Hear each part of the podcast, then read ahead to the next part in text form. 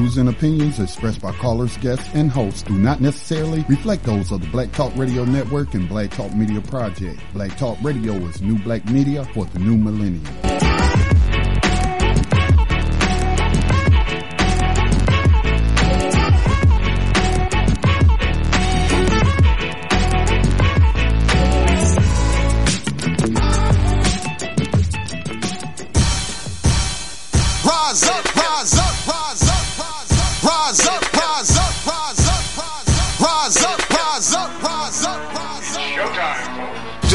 Eyes up. Let your wise rise up. See the signs of the times. If it's time, rise up, rise up. When death and hell dwell among all God's people.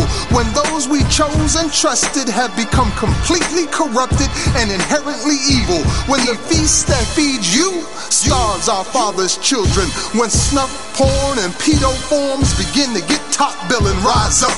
When famine claims millions. When justice gives blind eyes to billions. When the Lord's anger is no longer feared. If his protection is gone and your enemies are near.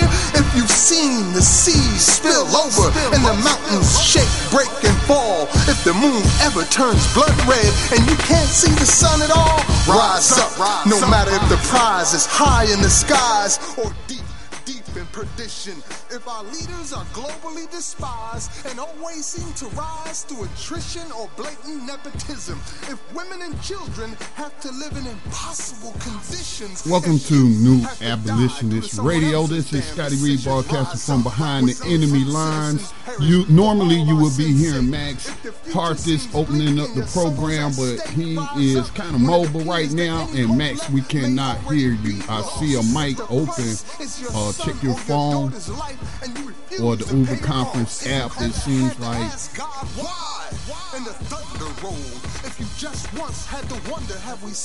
Max, are you there? For the life of an unborn child, when the homeless are reviled and the masses are beguiled. Okay. Rise up when our All right, please, Scotty, can you hear me now? Yes, sir. When we stop giving more All right, I was using the microphone, but as you know, as you just said, I'm been mobile and I was trying to hook everything up here earlier. So if you can hear me clearly, I'll start our intro now. All right, go right ahead, sir. Three, despite its wrenching pain, cannot be unlived, but if faced with courage, need not be lived again. Maya Angelou. Peace and welcome to New Abolitionist Radio on the Black Talk Radio Network, a program that seeks to educate, inform, and agitate on the issue of 21st century legalized slavery. Currently hosted by social activist and spoken word poet Max Parthis, with Black Talk Media Project founder Scotty Reed, and Millions for Prisoners Human Rights Coalition Communications Manager Leila Aziz. On this weekly program, we discuss recent news on legalized 21st century slavery and human trafficking as it is allowed through the 13th Amendment of the U.S. Constitution, along with projects and people who help combat it. We are the official educational and introductory program representing the Millions for Prisoners Human Rights Coalition. If you want to know about the new abolitionist movement, what it is, and what it's all about, this is the official place to start. This is our November 22nd, 2017 broadcast, the day before Thanksgiving holiday in the U.S. On this day in 2014, the shooting of Tamir Rice, a 12 year old African American boy, June 25th, 2002 through November 23rd, 2014, occurred on November 22nd in Cleveland, Ohio. Two police officers, 26 year old Timothy Loehmann and 46 year old Frank Garmback, responded after receiving a police dispatch call of a black male sitting on a swing and pointing a gun at people in a city park. Justice was never done. Also, on this day in 1963, JFK was assassinated. Justice wasn't done there either. In addition to our hosts and callers, we have a guest today, courtesy of Yusef Hassan. Maya Binyam is a senior editor of the New Inquiry and co-creator of Bail Bloc. The New Inquiry is a 501c3 nonprofit located in Brooklyn, New York, and is not affiliated with any political party, government agency, university, municipality, religious organization. Bail Bloc is a cryptocurrency scheme against bail. We talked about it last week. Tonight we'll give you more details. Travel and I are here in SC for a few days, and uh, we'll also give you an update on our efforts in Ohio. Our abolitionist in profile tonight is Amy Hester Hetty Reckless, 1776 to January 28, 1981. Special salute to Ronald Brooks, Justice for and its contemporary abolitionist efforts. In the segment for Freedom's Sake, A History of Rebellion, we will remember the Akwamu Clay Revolt of 1733. A rider of the 21st Century Underground Railroad is Kevin Smith, who was jailed on a charge in New Orleans in 2010. Smith's case never went to jury. On Monday, November 13, 2,832 days after he was locked up, criminal district court judge Tracey Flemings Davillier ordered Smith's release, bowing to an appeals court that prosecutors had violated his right to a speedy trial. Got a question or comment? You can call us toll free, 866 510 9025. You can chat with us and others by logging in at uberconference.com slash Black Talk Radio Network. Uh, once again, I'm Max Parthis. What's happening, Layla? What's happening, Scotty? Yeah, Max. Uh, I'm doing I'm doing okay, man. But your audio isn't great. Um, I don't know if you're moving and your mouth, the direction of the microphone, but at times we could hear you good, other times we could not hear you. So if you don't mind, just for clarity uh, for those that's listening, I'm just going to briefly run back over what Max said. Uh, but Max, yeah, we're still having audio issues with you. Uh, times you're clear, at times it's like your voice goes sounds muffled. So I don't. So if you want to try to uh, work that out, um, I'm not sure. Layla is new. Greetings to you, sister. Uh, hit star star to unmute yourself because I don't recognize um, numbers or have your number, you know, memorized or anything like that. So unmute yourself. But let me let me just uh, because of the special conditions again, Max. We know has been in Ohio. Now he's in South Carolina, and I'm sure he'll talk about um, some of that during the course of the night, um, and also mention the fundraiser. But let me go over the intro again, the, or our show description. This is November the 22nd, as Max said, 2017 broadcast of New Abolitionist Radio, the day before th- the Thanksgiving holiday in the U.S. On this day in 2014, the shooting of Tamir Rice, a 12 year old African American boy, June 25th, 2002, November the 23rd, 2014, occurred on November the 22nd in Cleveland, Ohio. The slave catchers who shot him, we had it on film. Everybody saw it. 26 year old Timothy Loehmann, who was dismissed from a department and had a, uh, in his personnel file where they said he shouldn't even been working as a cop. But that's what we see often. Cops kill somebody or beat somebody or just shouldn't even be in that position because of their mental instability and they just go to another town. 46 uh, year old Frank Garmback was the one driving the car and rolled up on uh, young Tamir like that. Um, so we know that story. Also, on this day in 1963, John F. Kennedy was assassinated. A question was asked about that today, Max, and why was he? The question was was was John F. Kennedy assassinated for his liberal views, and the majority of the answers had to do with John F. Kennedy's administration doing back uh, backdoor talks to lift the embargo and all of that off of Cuba and allow these people to practice self-determination and their independence for freedom um, from capitalists, capital and capitalism and crime. Um, he was talking with them, and that, that he was assassinated because he was working towards normalizing the relationship with Cuba with the CIA running that Dulles Brothers. So do your research on that. Uh, in addition to our hosts and callers, uh, we have a guest, as he mentioned, Yusef Hassan um, has arranged for Maya Binyam, who is the senior editor of the New Inquiry and co-creator of Bail Bloc, which we have been discussing on several programs on the Black Talk Radio Network and in, in, in, our uh, broader conversation about cryptocurrency and the coins that change, where uh, which is what uh, Tando Radio is involved in. But there, the, the new inquiry is a 501c3 nonprofit in Brooklyn, and it's not affiliated with any kind of parties or let's just say the powers that be. Bail Bloc is a cryptocurrency scheme against bail, and we will, as Max talked about, we can delve deeper into that. Um, our profile tonight, abolitionist in profile, Amy Hester, also known as Hetty, but Amy Hester Reckless, uh, born in 1776, died in 1881. Uh, special salute to Ronald Brooks Justice for Ron and his contemporary abolitionist efforts, and in the sake for the new is relatively new segment for freedom's sake, a history of rebellion. We will remember the uh, I think this is the Akwamu slave revolt of 1733, and our writer of the 21st century Underground Railroad is Kevin Smith. All right, uh, Max, can we see how your audio sounds now, sir?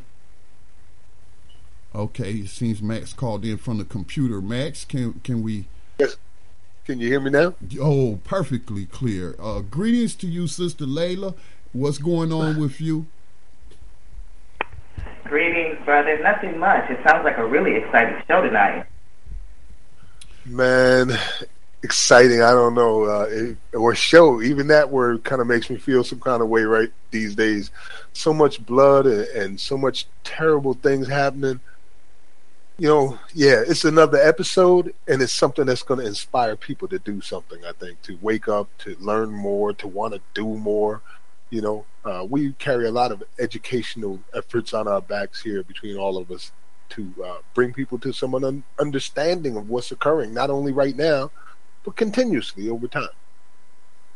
So yeah, well, thank you it's nice to hear you here again. I'm glad. You know, I, I, was thinking I might be even able to take a day off today because you was here now.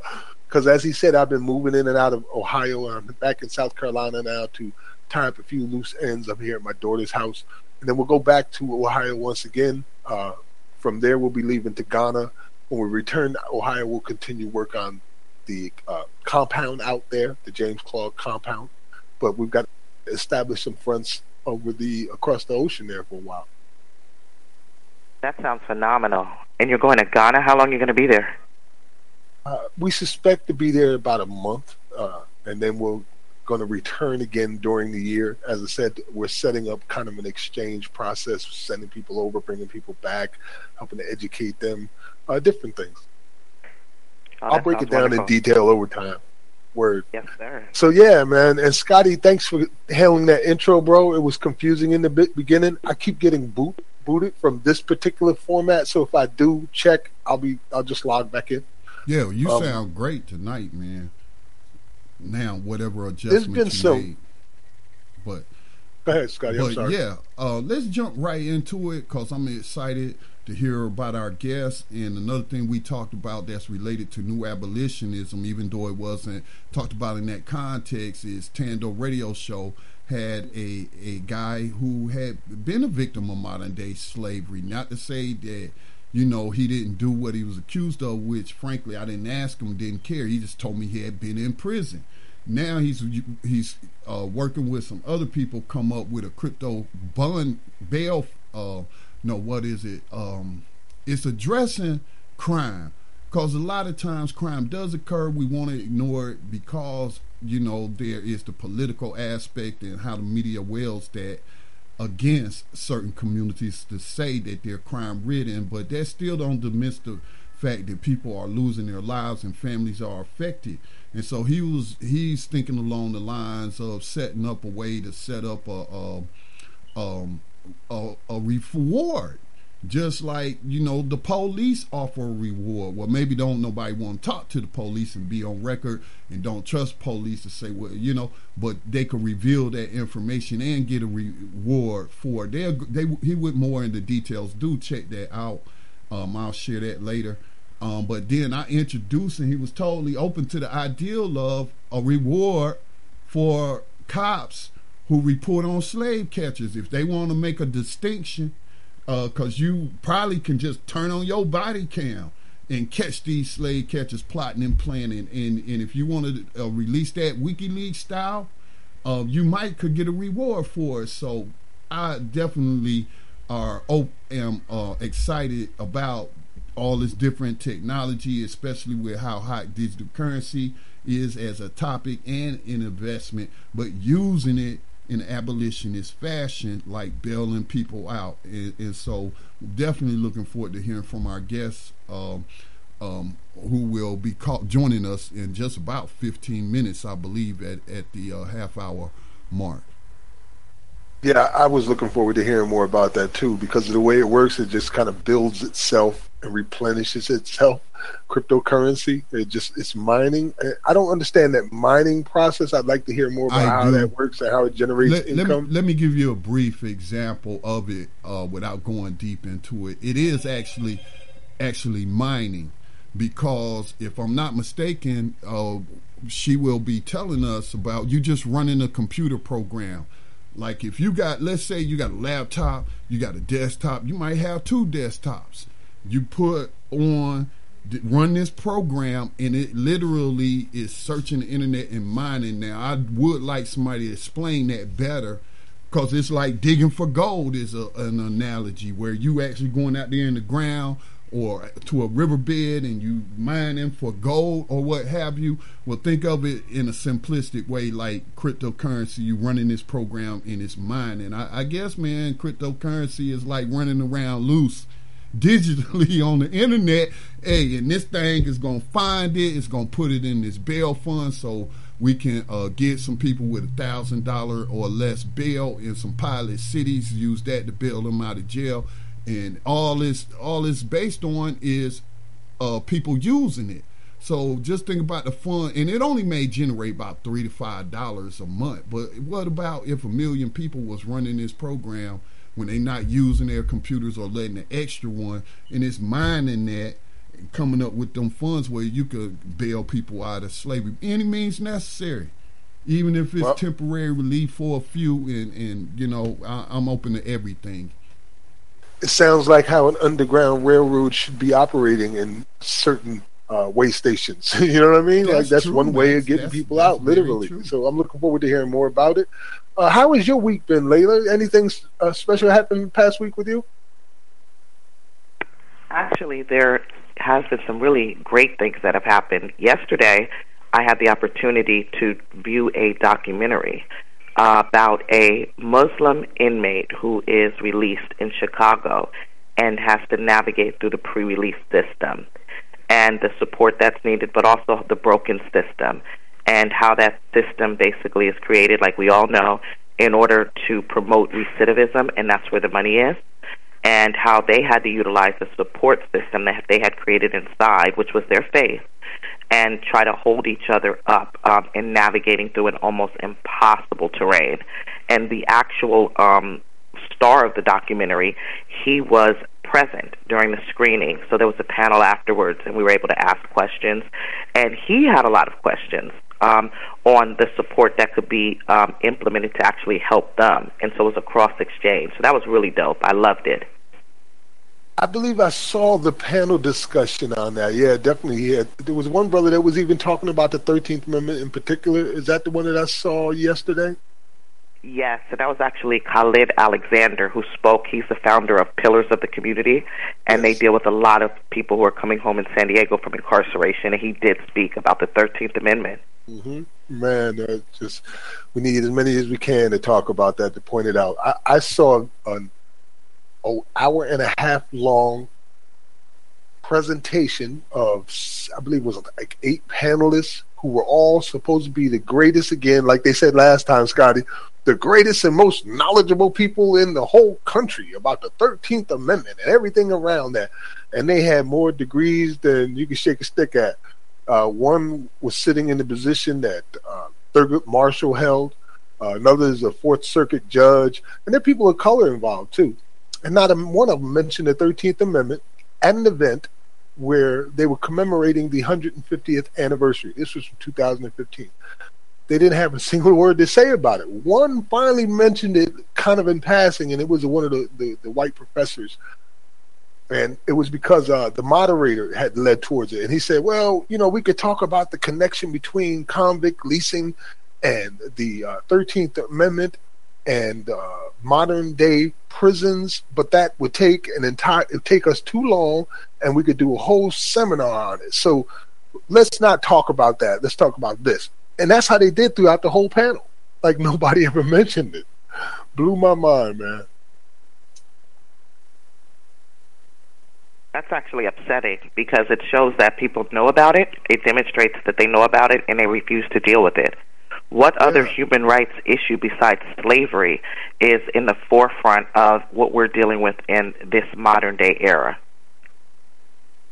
I don't see anything else that's before that they talked about every aspect and every sentence of the amendment, the 13th Amendment. They talked about the 14th and the 15th, but they did not talk about that exception clause. It's as if it was invisible, like it was a magical spell cast. But I, I was telling some friends at the end of this program, now I can say I have listened to the best arguments you have had to present, and I have found them failing. They, they completely missed the point. I've listened to your best. Tell me now about how slavery was abolished, and all of them missed the same point. And that is uh, pretty weird that all of these intellectuals would miss a 13th Amendment exception clause as if it's not there. Scotty and I broke it down a few weeks ago on one program, and then this is another one that I've seen that's upsetting, but it demonstrates that um, America has a lust for slavery, and it's just as much American as apple pie. And we're still eating apple pie, aren't we?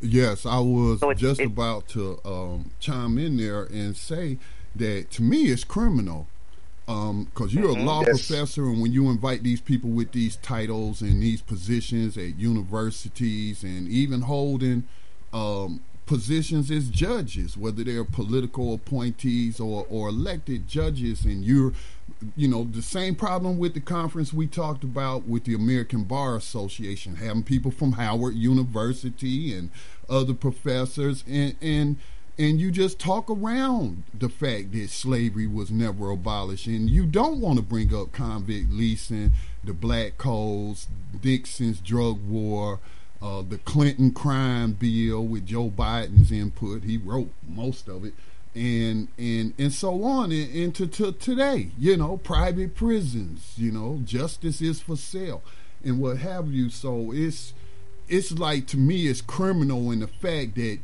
either these people need to turn in their law degrees, or and and or take a refresher course on English comprehension because it's only like people have said repeat a lot. 47 words. And you're just going to gloss over, you know, look up the definition except. You to tell me a law professor don't know the word, you know, the meaning of the word or the definition of accept in the context of a sentence? Give me a break. It's criminal. It's criminal.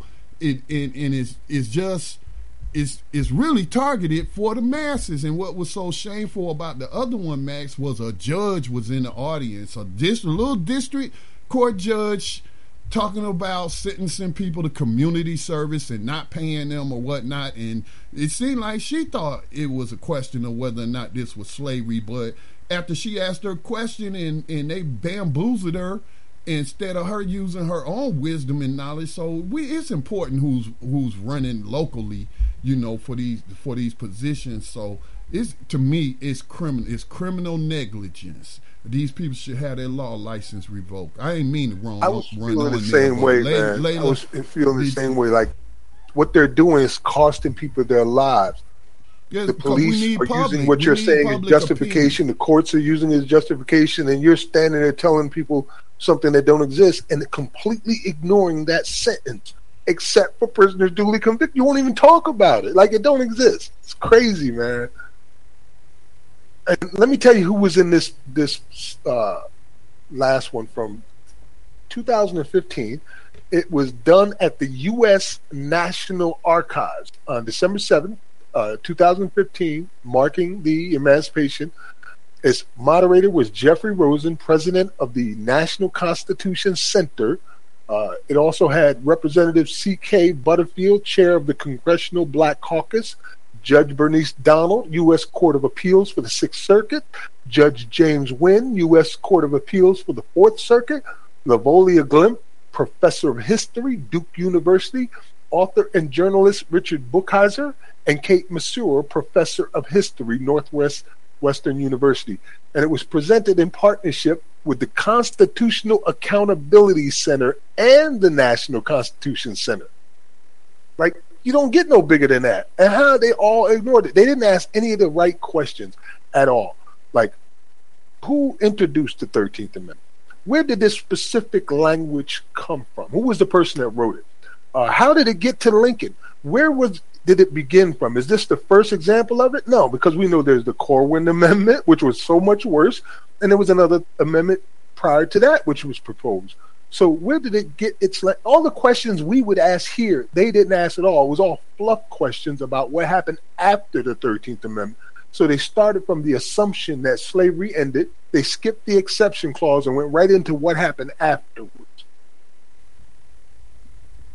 This is this is no different, and, and, I'm not even trying to debate climate science, but it's no different than the oil and gas industry paying scientists to debunk climate change, even though most scientists or people who's gone to school have these degrees, that's the field they work in. Seem the majority of them seem to agree that the environment is changing and it's having a negative impact and projecting it out. So it's the same thing to me uh, how many of these people might also, and I'm you mentioned G.K. Butterfield, North Carolina, um, um, mostly north the northern part of North Carolina, but you mentioned he part of the so-called uh, Black Political Caucus, and they were taking money. That super PAC that uh, came out with um, with uh, what's his name? Um, uh, I meant from Georgia, representative got beat in the head a lot during the civil rights movement uh, Layla. I can't I can't remember his name right now. He's he's world famous because he all they always yeah. trot him out, you know, to celebrate civil rights and what what have you. It's John Lewis.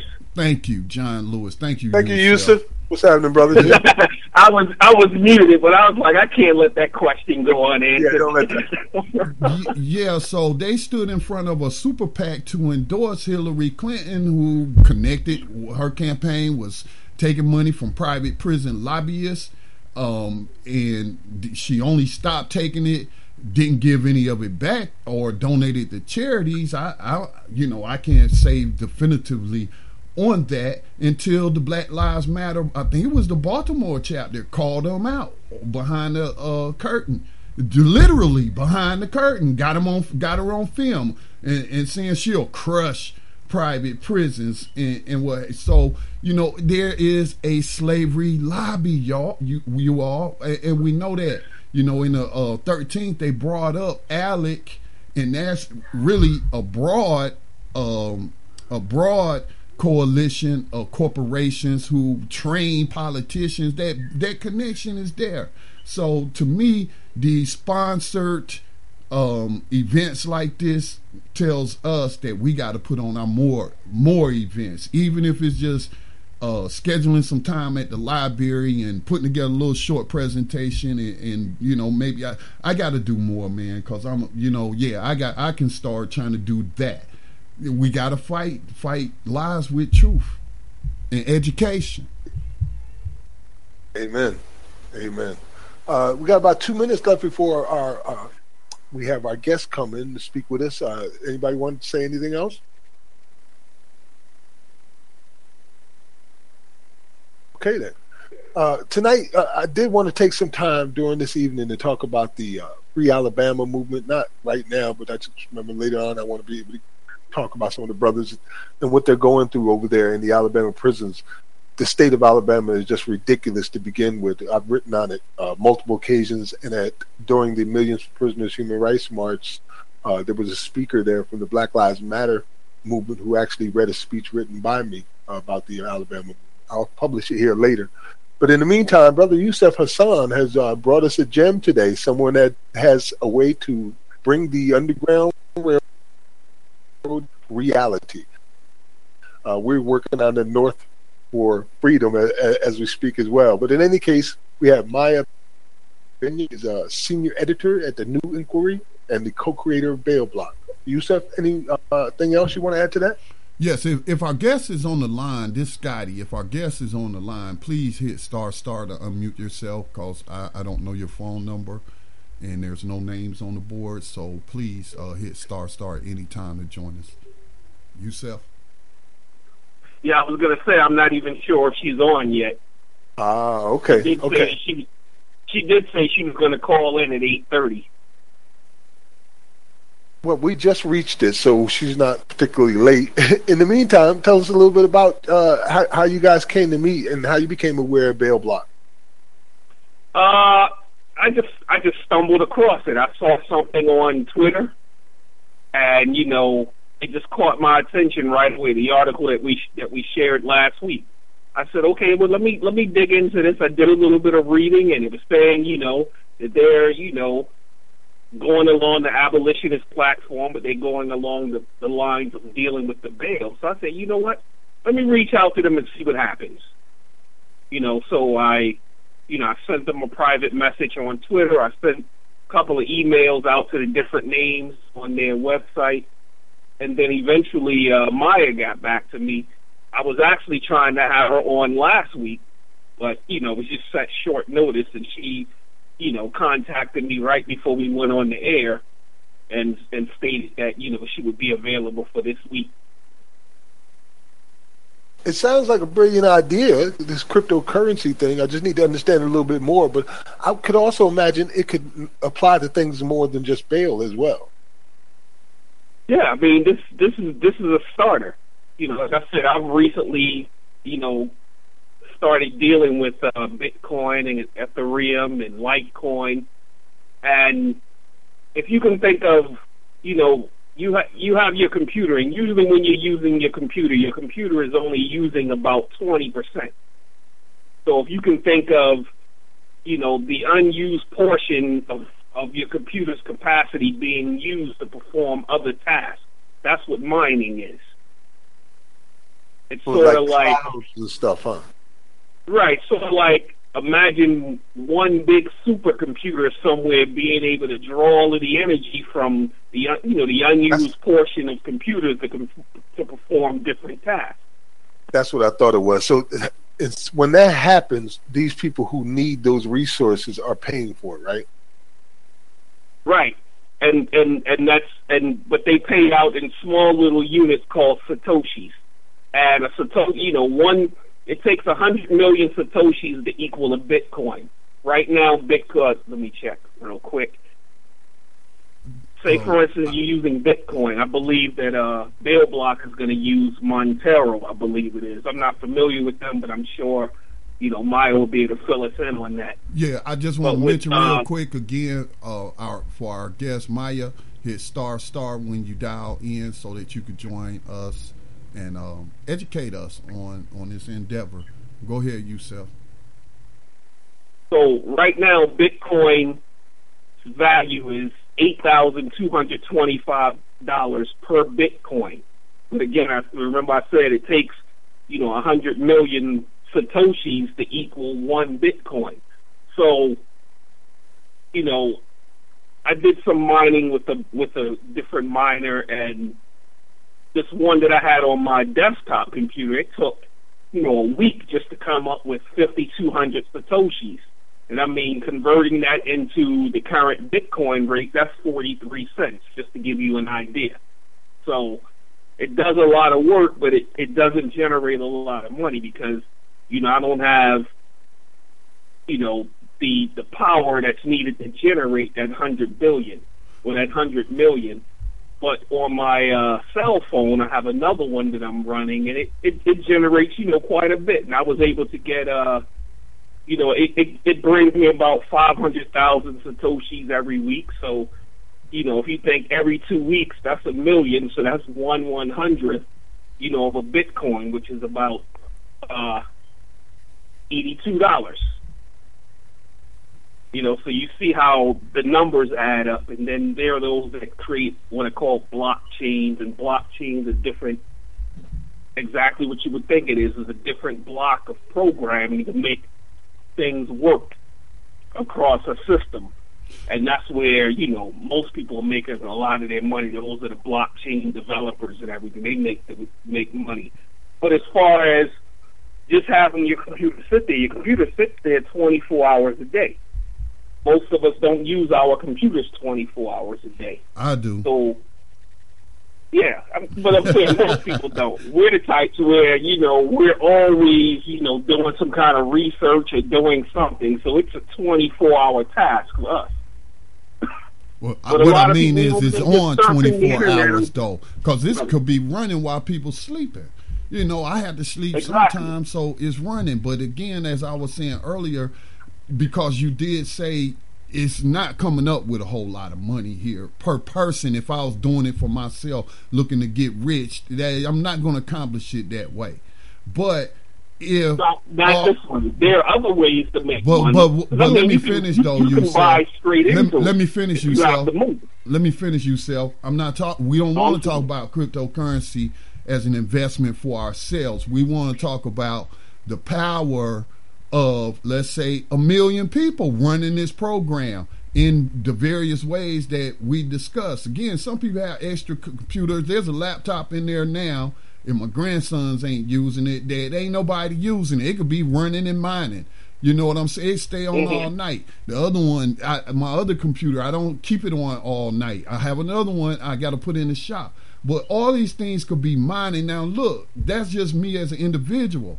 But let's say right. this for let's just say there are 40 million people who are primary targets for modern day slavery and human trafficking based on their skin color. Then we can break it down by class and and geography and where you live and and so you know if if we just use what if we through the power of of what they call it collaborative effort, that's a lot of money to get some people bailed out of jail. You know, because there's people losing jobs because they can't get out of jail. It, it's a total disruption of people's lives. So it's just can you get people to buy in? The money's not going to you in your digital wallet. No, it's going to go to this fund that is going to start off in some pilot cities to to if person got a thousand dollars a bond and they can't come up with it, why should they stay in jail and they haven't even been proven guilty? Yet, and then their lives re- uh, messed up and put further into debt, and then they might be the sole parent, and then they got you know the children being disrupted. So that's how a system of justice. If we were in a system of justice, it wouldn't be practicing slavery. But like Max has pointed out before, it's only two other countries, right, Max, that uh, even have a bail system. It's only one other country that has a cash bail system, uh, bail bondman like we have, and that's the Philippines. United States and the Philippines. Everybody else in the world sees it as unethical, immoral, illegal, unjust uh, to put a cash bail bounty on somebody and then send someone out to hunt them down that isn't even required to have a law enforcement uh, license or anything like that. And of course, the insurance companies exploiting them.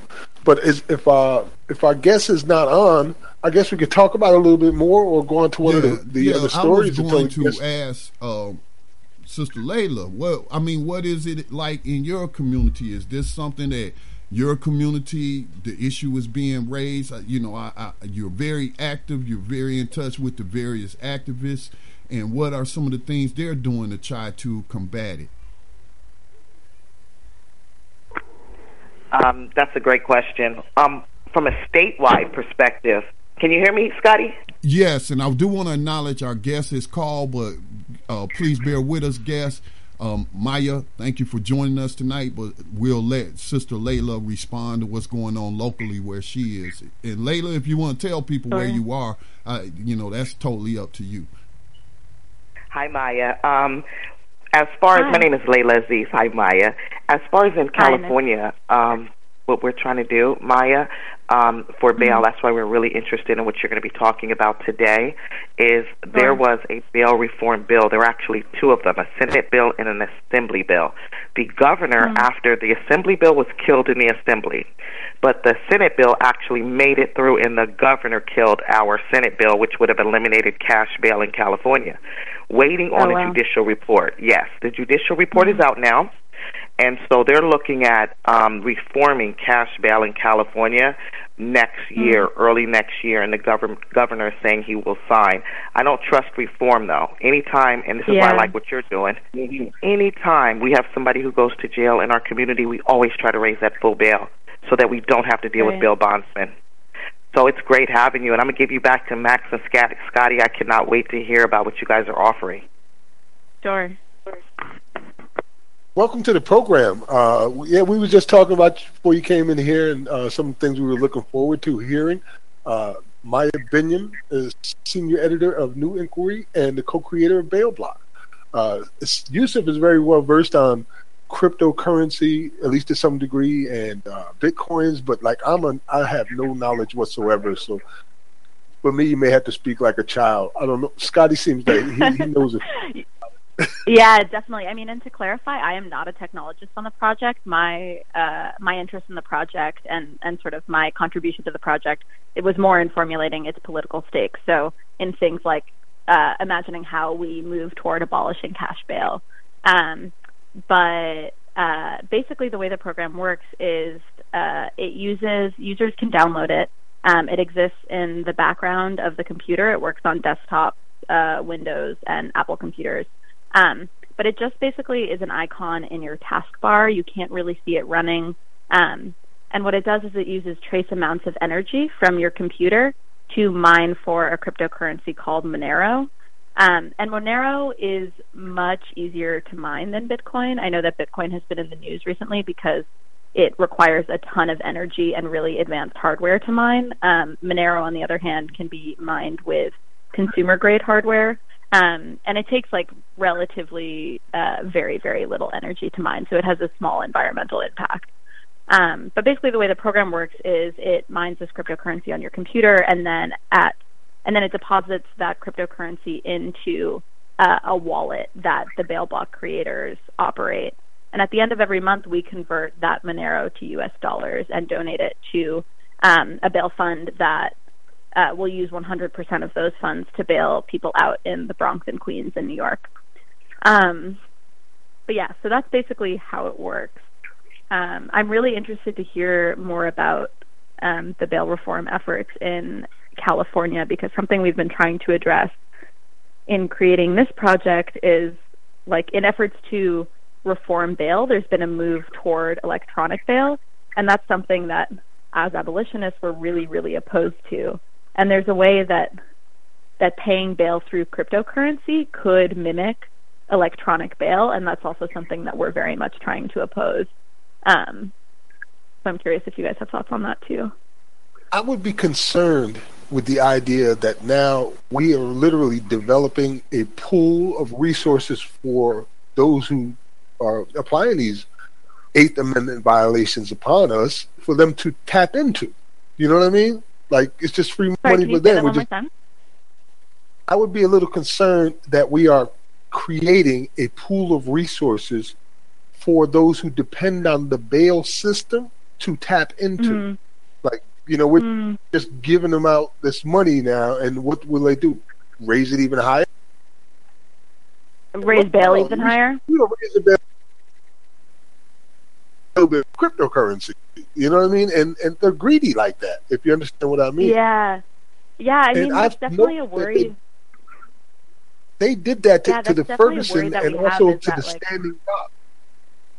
Mm, yeah, I mean, I think the goal in the project is that if we enlist a wide enough base of users, then enough money will exist that, like, even if they raise the average bail up for misdemeanors, even if they double it and say in New York it's it's an average of a thousand dollars, say they raise it to two thousand dollars, the goal is that we'll still have enough money to pay that, and we'll have enough money that right. basically no one is in on bail, um, and that they'll have to start changing the way that they the way that they conceive of things. Anybody else? Well, I understand what you're saying, Max. Uh, you know, it's like moving the goalposts like they usually do. You know, so at some point, you know, as we're doing the, you know, we're doing the bail bloc, we're also, you know, going through the legal route of getting bails eliminated. You know, in, right. in a few states, You know, like Yeah. I like the example that they've used in New Jersey to where there's there's no bail at all. You know, the the prosecutor has to file a motion indicating why bail is necessary in a case. So most people are released, you know, on the little small petty charges and everything. You know, mm-hmm. because that's a weird. That's that's ideally, you know, what it would be nationally. I mean, what we need to do is get a lot of these different little, you know, black codes that they still have on the books. You know, under the guise of different little laws and everything. You know, because they have selective enforcement. You know, like uh, you have to have a light on your bicycle. People are actually getting arrested in large numbers in New York and New Jersey for stuff like that. Yeah. You know, just so they can extort, you know, a thousand dollars. So, you know, now we come up, you know, our counter move, we're using bail bloc, and their counter move is going to be, okay, well, let's raise it up because their Yeah. ultimate goal is to get money. That's all they care about is getting the money. You know, Right. so yes, we're you know, I'm fully supportive of Bail Bloc. I've already downloaded it to my computer. I haven't Right. actually started running it yet. You know, I was going to Cool. wait until we actually got to speak to you. You know, Yeah, gonna start definitely. you know, because yeah, uh Bitcoin takes up a lot of energy. Right. I'm glad Yeah, to no, hear Bitcoin, that, I mean- you know. Yeah. Yeah, I'm glad Yeah, for sure. And Monero takes up like comparatively, it takes up much less energy. But I totally hear you. Like it should only, um, it's basically the equivalent of like running a game on your computer. That's how much mining Monero. That's how much energy it takes up. Um, Oh, but I think also, nothing. yeah, I mean that's like that's like the thing because bail is a system that I mean it's it's tricky. Like bail is a system that relies on the presumption that people will not be able to pay it. It can be like mitigated by making sure that that poor people have enough money to pay bail. But then yeah, it's like who's to say that they won't just like then raise bail so that people still can't pay it. Um and I think that like things like bail bloc, like they don't promise a solution to bail at all. Um, and there have to be sort of like convergent efforts to abolish bail, and that happens um, by like activists, by people that are on the ground. That won't happen via technologists.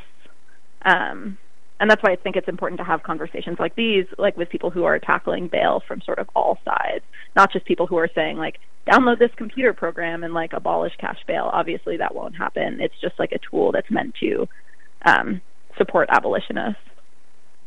Right. I, I, I get that too. I, I just remember what they did out there with the Standing Rock. You know what I mean? They literally Mm. made more money fees just while that whole protest was going on than they had made probably in the history of the whole damn city. like literally. Yeah, yeah, Cops all had overtime. They were bringing cops in from other states to create. They were exploiting the crisis to make money yeah. on the people who Yeah. were there. And then I see a lot of my brothers and sisters now, they do that on purpose, like they used to do back in the 60s, where they'll go out to a spot where they know they're going to get arrested en masse and get arrested. And then what do they do? They pay these fines and they pay these fees. And I believe that our oppressor has learned to use that. It's like a payday for them. Like they almost Yeah. want us to protest sometime somewhere. Like, you know what? They are screwing up over there in Biloxi, Texas. I could give you a report on it. You should go protest over there. We need the money. yeah. So it makes me a little concerned when we start offering the oppressor But more Max, resources. If I may interject, Right. if I may interject on the point that Max just made, that's why um, the Millions for Prisoners' Human Rights March and rally was so positive. And there, regardless of where the young man came from or what his mental condition may, may have been or or may not have been, could have been an agent proco- uh, provocateur who was trying to interrupt the young brother who was giving a speech on a men 13 and but we handled that peacefully escorted him away from the speaker. He eventually left but how the slave catchers was getting themselves in position to just waiting on something to pop off. So that like you all just discussed make some arrests you know they got they got paid overtime just to stand there but that was such a positive experience because one of the um he called in a guy from New York who was a former prisoner, and he came down there. He tried to get his mm. friends to come, but he came by himself, and and he really just put a smile on my face when he said he came down there, and it wasn't really like a protest; it was like an educational event. Mm. As we were, yeah. you know, people, uh, the different activists talking about how they were attacking um, the system, mm. and uh, it was focused on the Thirteenth Amendment, and this is slavery. Hmm. Hmm. Layla, anything? Oh, oh, I'm sorry. Oh, Yusef? There you go. Whoever. Yeah, yeah I was gonna, I was going to ask Layla. Maya. Uh, I'm, I'm sorry, I've heard you use the term abolitionist, you know, a couple of times. So I'm just curious as to like how you got involved in the abolitionist movement and you know some of the things that you, that you or your organization have been involved in. Yeah, definitely. So the New Inquiry is primarily a publishing platform or a magazine. Um, and we were, I got involved um, about two years ago, um, but the organization has been around for about 10 years. Um, and it sort of started, uh, it started as uh, a community of like people who were mostly in their early 20s, mostly people of color in New York. Um, and it basically turned into um, a place where people who were targeted by the state and like therefore didn't have access to the like more moneyed media institutions in New York where they could publish things that uh, were like argumentative, were against the state, um, and like were abolitionist in nature. Um, and so we, um, so that's sort of how I. I mean, I worked when I was in I'm I'm young. I'm like 24. Um, but when I was in college, I got really into uh, public defense and started trying to work in uh, public defenders' offices, um, and did that for a couple summers. Um, so that was kind of like my intro. Although there were plenty of people in that office that were not abolitionists at all. Um, but uh, and I mean, it's something that has been like a strain in like the communities that I sort of like care about and grew up in. Um, my family is Ethiopian, and so they mostly immigrated from Africa. But as I mean, as Black uh, African migrants, they face um, the history. Their history in the U.S. is is very different from Black Americans, but nevertheless uh, face a, a decent amount of of police violence. Um, and so yeah, so all of those things have like sort of structured um, my political like leanings toward abolition, and then the New as a magazine um, has sort of been a platform for uh, abolitionists who like seek to publish um, their work and like critical pieces. It's been sort of a place for people to do that, um, and those avenues are surprisingly sort of like limited in in New York. Um, yeah, um, but yeah, so that's where that comes from, and it's something like there are so many um, bail reform projects in New York right now, especially those that are led by technologists. I think like De Blasio has something called the Bail Lab, um, which if you look at it online, it's like very, it's very, uh, it's this website that it looks like it could be um, like a nonprofit, um, but then if you look at the small text, it's clear that it managed by the city government of New York. And so there are all of these like technological projects that are sort of promising to reform bail, but that I think are actually very dangerous. And so something that we were thinking about was like, how do we use technology, which does actually, it has the potential to be literally liberating. Like, how do we harness it for, um, or to abolitionist ends? Um, and that's sort of like where Bail Bloc came out of. I have a um, question for you. Maya, it's you. I'm I'm glad that you mentioned your background. Uh, you mentioned that you're a descendant of uh, Ethiopian parents, yeah. and so. But you're saying that your experience isn't. And I understand you're 24 years old, uh, but you know that's not to diminish um, what you're capable of or what you might know. But you just may not be aware of the international, the international. Um, connections that the new abolitionist movement has made. Uh, Max will be traveling mm. to Ghana on an invitation.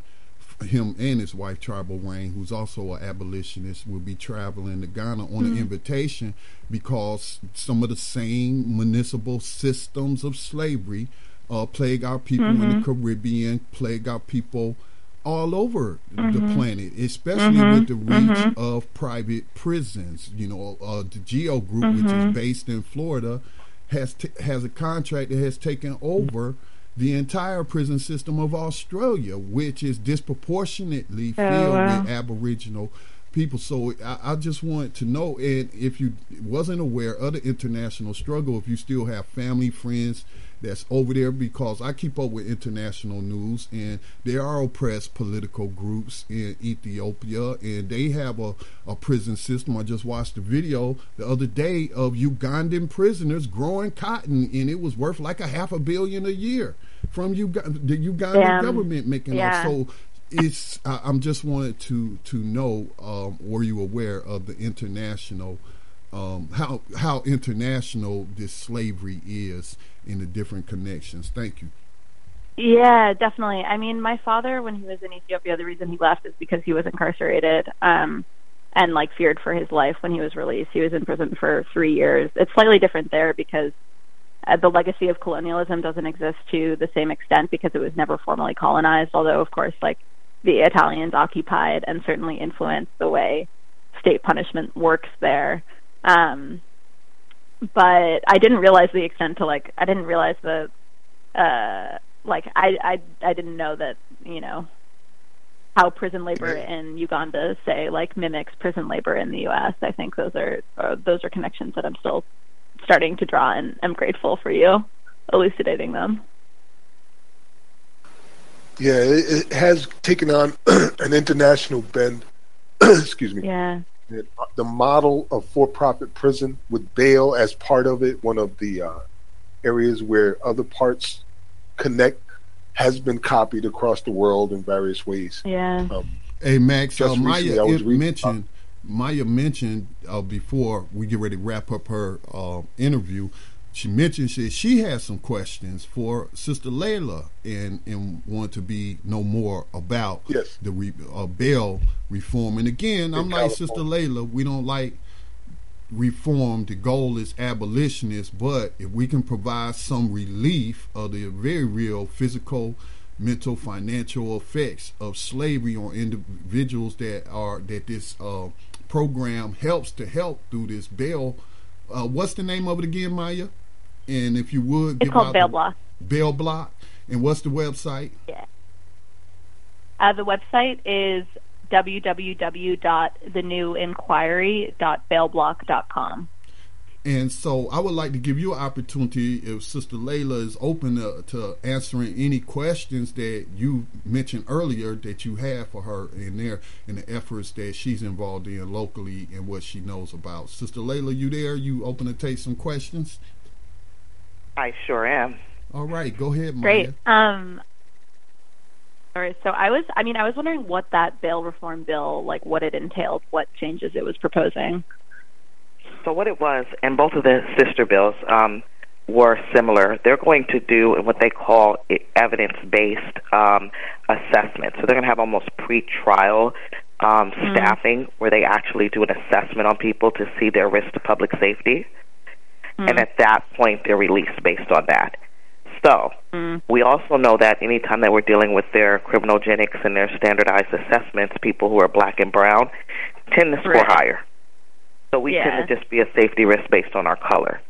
So we're really right. looking at those things and all of the different and anytime that you have the government pushing something with a powerful entity such as insurance companies, we know that there are going to be some things that are going to still be very harmful within the bail reform. Right. So basically, I mean, what's they're so... saying. Go ahead. Yeah, no, I was just going to say about that. I mean, it actually seems like very little is potentially changing just because the logic of bail as the state sees it is like to um, reduce risk to public safety. But obviously, public safety is is a code word, and anytime that, like you said, that is evaluated, it's determined not by like what danger someone might pose to the public. It's determined by their race, whether or not they're black or brown or low income um, or Muslim. Right. Um, so it's funny that that reform doesn't actually seem like like it's changing anything. It's a constant. Go ahead, Max. Was that Max? I, yes, I said it, it's a constant violation of our Eighth Amendment, 24 hours a day, seven days a week. Uh, we're yeah. talking about, you know, 95% of people that are in jail are only in jail because they can't afford bail. And the majority of those people are minorities, particularly people of color. So when you start looking at it that way, and you hear Kamala Harris come out, who was a former attorney general out in California, and help to uh, push prison slave labor labor forward, for her to come out and talk about bail reform as if she don't know what an Eighth Amendment violation looks like yeah. is pretty ridiculous. Yeah. And I agree. And Kamala Harris, she she was she's not a friend of the um, people who are suffering under the criminal injustice system in California and she fought rigorous, rigorously against um, multiple um, pro-slavery um, laws and penal codes to maintain them in California, so that she could then um, be promoted um, politically to where she is now and um, where she wants to go. So I don't really trust Kamala that much. Um, I dealt with her a lot um, through cases in California, and she wasn't a friend to us at all. The bail um, the bail um, actual Senate bills and um, the legislative bills, they don't look like they they're going to put a big dent into the cash bail system. They will, but mm-hmm. um, what they're really trying to do is shift lower level people who are in there for trolley tickets, who are in mm-hmm. there for um, a lot of different. Um, how can I say it? They're, they're, those are not going to be um, where they're going to plea or not plea. Right, so how is that going to affect all of the false pleas we get so that a person can just get out of jail and get back to their life? How is that person going to live up to an assessment when they're wrongfully in jail and they can't get out? So I wish we would go deeper into how many people are there who are wrongfully convicted, or even I know myself, just people who said I needed to get out of jail. I'm just going to go mm-hmm. ahead, and they said if I do this, they'll plead me down to some simple felony. I'll be on probation, and I'll be out of jail. I can go about my life, not understanding systematic systematically how now they're not going to be able to get a job, they're not going to be able to get an apartment, and all of the other things that are going to happen, and how aggressive mm-hmm. probation is when they come in 15 deep with guns blazing to your house. Yeah. So what sorts of efforts are you are you involved in to sort of like resist? Uh, I don't know, to resist all the things that you're talking about? One of the biggest ones, of course, is um, the fact that we understand that all of this comes from slavery and the fact that this country is still pro-slavery and the 13th Amendment and the ramifications around that. Um, other ways, um, we try to listen to the prisoners. Besides being abolitionists, when we're dealing with reform, we try to listen to the people that are most affected by reform. And although prisoners um, do see bail and the importance in that, they also see more just district attorneys that are more important to them. They see voting mm-hmm. rights for prisoners that are more important to them. So if I'm going to practice any form of reform, and we understand that sometimes reform is needed, I think it should be something that the people that are most impacted um, mm-hmm. have said this is something that we would like. Um, mm-hmm. Abolishing bail, period, I think would be. I mean, if I'm innocent until proven guilty, I'm innocent until proven guilty. Right. So how do we look at that? To me, unless you're in there because you're killing people, and then you have that's a public safety issue, then of course we need to look at things. But some of the things that we're we're we're putting people in jail for, making them sit in jail for, it doesn't make any sense. I had a girl in there who ended up paying two, three bails because they said that she had they, the bail bondsman gave her the wrong date, and this happens a lot. I heard, and we found when talking to people, and then they said it, but the judge still locked the woman, this mother, this African mother, up, and then made her pay, pay another bail, another ten percent. She lives in low income housing. She's paying two thousand, fifteen hundred, two thousand, and none of this is refundable. So I think that's yeah. something that we really need to look at, bailing people out, period, um, until we can really make a dent in this criminal injustice system and abolish bail. I think it's going to be important. So what you're doing, I see the importance because we're not giving the system money. We're bailing right, we're people bailing out. People well, I'm out. hoping, yeah. and we're going to pay right. 100% exactly. bail, and get all that money back. And that's exactly. something that we and need I think to know. The, yeah, I think the the first point that you made too about bail just like very clearly being an extension of slavery is a super important one and one that I don't see being talked about um, sort of uh, in public as much as I would like it to be. I think it's an obvious thing um, for anyone that is affected by by bail and by the police and by the state.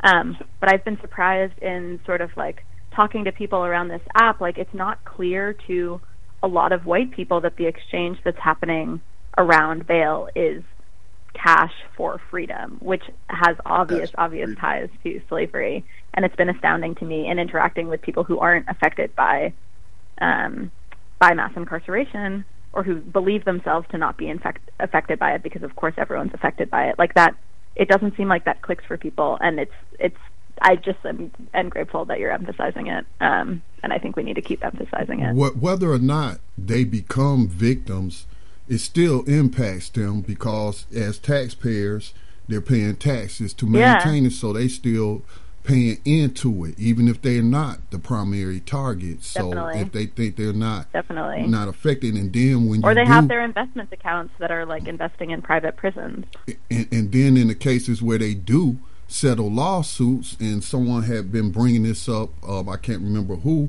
is who's the police not paying for it? I saw it on social media. Somebody was raising a point.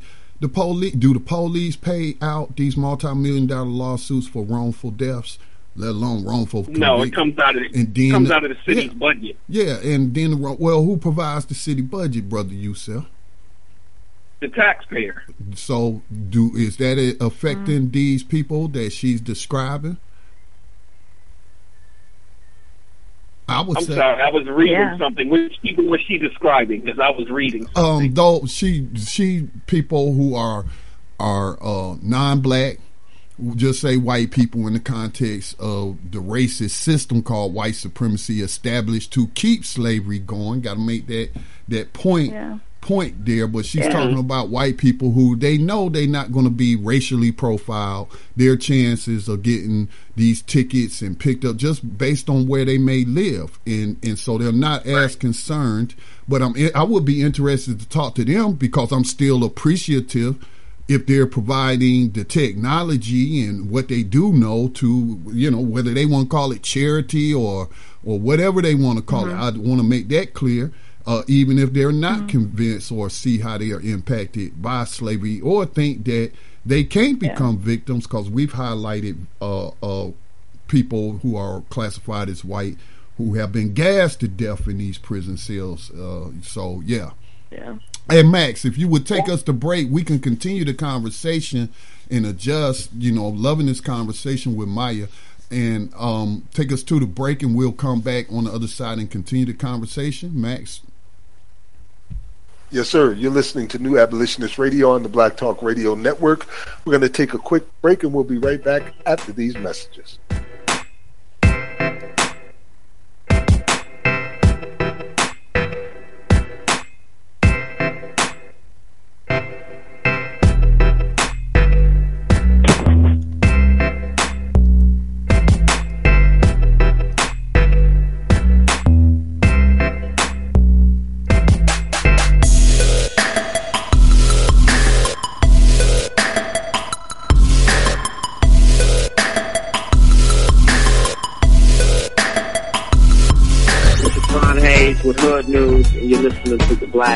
Radio Network. Stay tuned.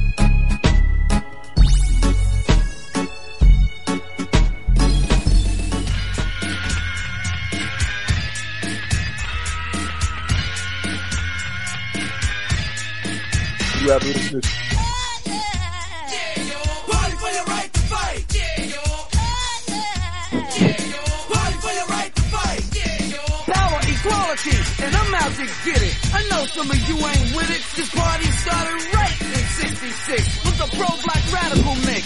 Then at the hour of 12, some force cut the power and emerged from hell. It was the so-called government that made this occur like the grafted devils they were. Your right to fight. Party for your right to fight. Dare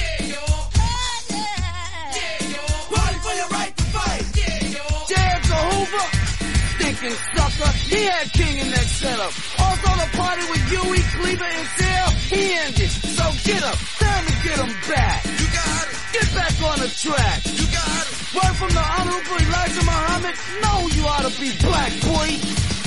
Yeah, yeah. Party for your right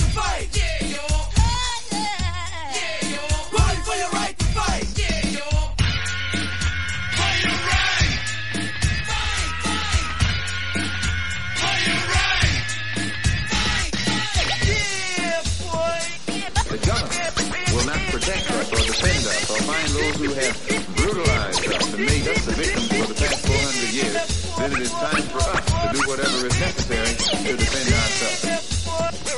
Ain't nothing but a party, y'all. Let's get it on. You are tuned in to the Black Talk Radio Network. For podcasts and live program scheduling, visit us on the web at blacktalkradionetwork.com.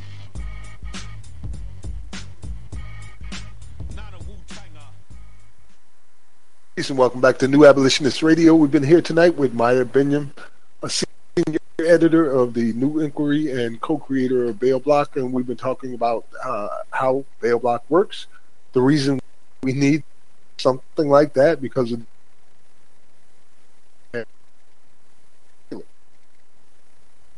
Max, your voice is, is going in and out. Let me um, mute you again, bring you back in. Sometimes that clears up. Okay, Max. Uh, can you? Did you hear anything that I said in that, that yeah, we last heard segment some there? of it, but but it tailed off. so take two. oh, okay. We're back here with Maya Binyam. Part of me today is not like this all the time, but I've been working on Ohio where we're building an abolitionist compound. We're also creating the conditions not only to educate that community and give them something to be proud of regarding their history, but to train others across the nation and then to create an exchange of ideas and people between the United States here in Ohio and out in Ghana. So there's, been some traveling going on and popping it wherever I can put it at and going, you know, getting things done. So forgive me, it may be like this for a week or two more. All right. So yeah, it, your first time listening and your first time here as a guest, Maya. I apologize for all of the confusion in that case. It's not always like Oh this. no, no worries. There's no Um, confusion. Well, one of the things that uh, that I like is we have found another resource where we can create wealth of some sort to be used for Mhm. whatever reasons that we need to use them for. Um, so Mhm. when we start putting things together, abolitionist movement, we could use some help over there in Ohio putting this thing together. We've got an eight hundred thousand dollar property with five and a half acres built on the first Martin Luther King Drive in the United States of America in uh, Newcomerstown, Wow. Ohio. And the property was owned by the brother-in-law of John Brown, abolitionist John Brown, and it was Mhm. used as an as a destination point where people would come from Ohio, go to Alabama or southern states who had been involved with the convict leasing system or former slaves who just could not make it in the South and bring them back to the North and give them Mhm. opportunities. We're bringing all Mhm. that back. So keep us in mind. Cool. Yeah, definitely. So any Definitely. other yeah, questions I mean something No, like. th- sorry, go ahead. I didn't mean to interrupt you. Continue. Oh no, no, no, no, no. Go ahead. I was asking my co questions that they'd like to ask you if there was something that you wanted to add in particular or to leave us with, uh, you know, so people can participate as readily as possible, or if there was something else that you want to say. Um, sure. I mean, um, the only thing that I was going to say about um, generating generating wealth um, is that something that I like about Bail Bloc um, is that you can sort of force the institutions that cause you hardship, whether it's your place of employment, um, somewhere that you go to school, if it's the gentrifying coffee shop in your neighborhood, if you use Bail Bloc in those locations, then because you're you're using electricity basically to generate money, you're forcing those institutions to donate money toward bail. Can Um, you can you say that again? Explain that again. So what? Slower. Sure. Do, Please, do So you mean? ho- yeah, yeah. Please. Um, are you saying like I could go and take my laptop? Let's say I go and use the Wi-Fi somewhere or plug up somewhere. plug my laptop up into Mhm. an outlet in a business that I'm generating, um, like you just described. Please say that again. Right. So the way that mining for cryptocurrency works is it uses computing power and therefore electricity to mine for those currencies and then generate money toward Bail. That's the way Bail Bloc works. And so if you use Bail Bloc or if you use your computer in a place like say a gentrifying coffee shop or your place of employment, anywhere where you're allowed to use the electricity, then you're forcing them because they're the people who pay the electricity bills you're forcing them to donate that money toward bail. Um, and so that's what's really cool about it to me. I mean, you can run it at home too, and your electricity bill will go up probably one dollar, and you'll be donating three dollars toward uh, bail. But if you use it at an institution, then you're also forcing them to give money toward bail. Um, and so that's what I kind of like about it too, is that you can you can extract money from these institutions that might otherwise either invest in private prisons or be opposed to abolition. Um, you can kind of force them to to reroute their funds toward bail. I can I see really, that. really like that. I'm setting up shop Cool. in McDonald's, McDonald's every day now. I love it. Now tell us, you said how do now somebody said Yusef said earlier that you could have a more powerful kind of um machine going, but it makes your electricity Yeah, go so- up higher. Yeah, so with if you're mining for something like like Bitcoin, then you need to have a very powerful machine um, that's mining for it. But with Okay. Monero, which is the cryptocurrency currency that we're mining for, you actually you can only do it on um, uh, computer like consumer grade computers, so like laptops that individuals that would own. Um, we do have some. Someone recently got in touch with us because they have um, a a computer that's run off of solar power that is like pretty heavy duty, and so they think it could do a bunch of mining for Bail Bloc, which would be really cool because it would have zero environmental impact and would be generating money from the power of the sun, which is really really wild. Um, One but the- yeah, that's I- what I I, think is like cool about. Yeah, sure. uh, and, and you may not know, you may have to check with uh, your tech guys. But Mhm. is is uh, Montero? Was it Montero? Montero? Monero. Monero. Is is it compatible with uh, Coinbase? Because I use Coinbase as my wallet. Yeah, you can't. It's you can't uh, use it with Coinbase. I think Coinbase is only Bitcoin, Ethereum, and Litecoin. Um, you'd have to use like Bittrex or something. Okay, Okay. quick question. Yeah. Um, Mm-hmm. is there an app in the works? Is there an app existing now? Is anybody thinking about because most people have cell phones, and I could easily more conspicuously go into a McDonald's or even on my job anywhere Yeah. like I'm charging it up. So can is that in the works or is it something out there Yeah, now? it is in it is in the works. Um, we're working on an app for cell phones and then also for gaming devices, um, because you know gamers are often they're using so much energy, and we want to reroute that energy toward getting money for bail. So those are the two things that are sort of in the works. Um, but yeah, I hear you. People are always on their phones and are always charging their phones in places that aren't their home. So that seems like the next thing to kind of tap into, and we're working on it. What do you do when you run out of people to bail out? When nobody's left to bail out, they've all been bailed out. What happens then? That's that's the ideal. I mean, I hope, I hope, I hope, I hope. Oh, we wish to have that problem. Yeah, we wish to have that problem. Because the Yeah, machine will still be running. You know what I mean? They'll be mining data and all of this energy. yeah, I mean, I think at that point, if that ever were to happen, we would be super happy and would definitely just shut off the uh you would shut off. No, the shut off source the thing. code? But No, there's don't shut it off. still We- because. Sorry.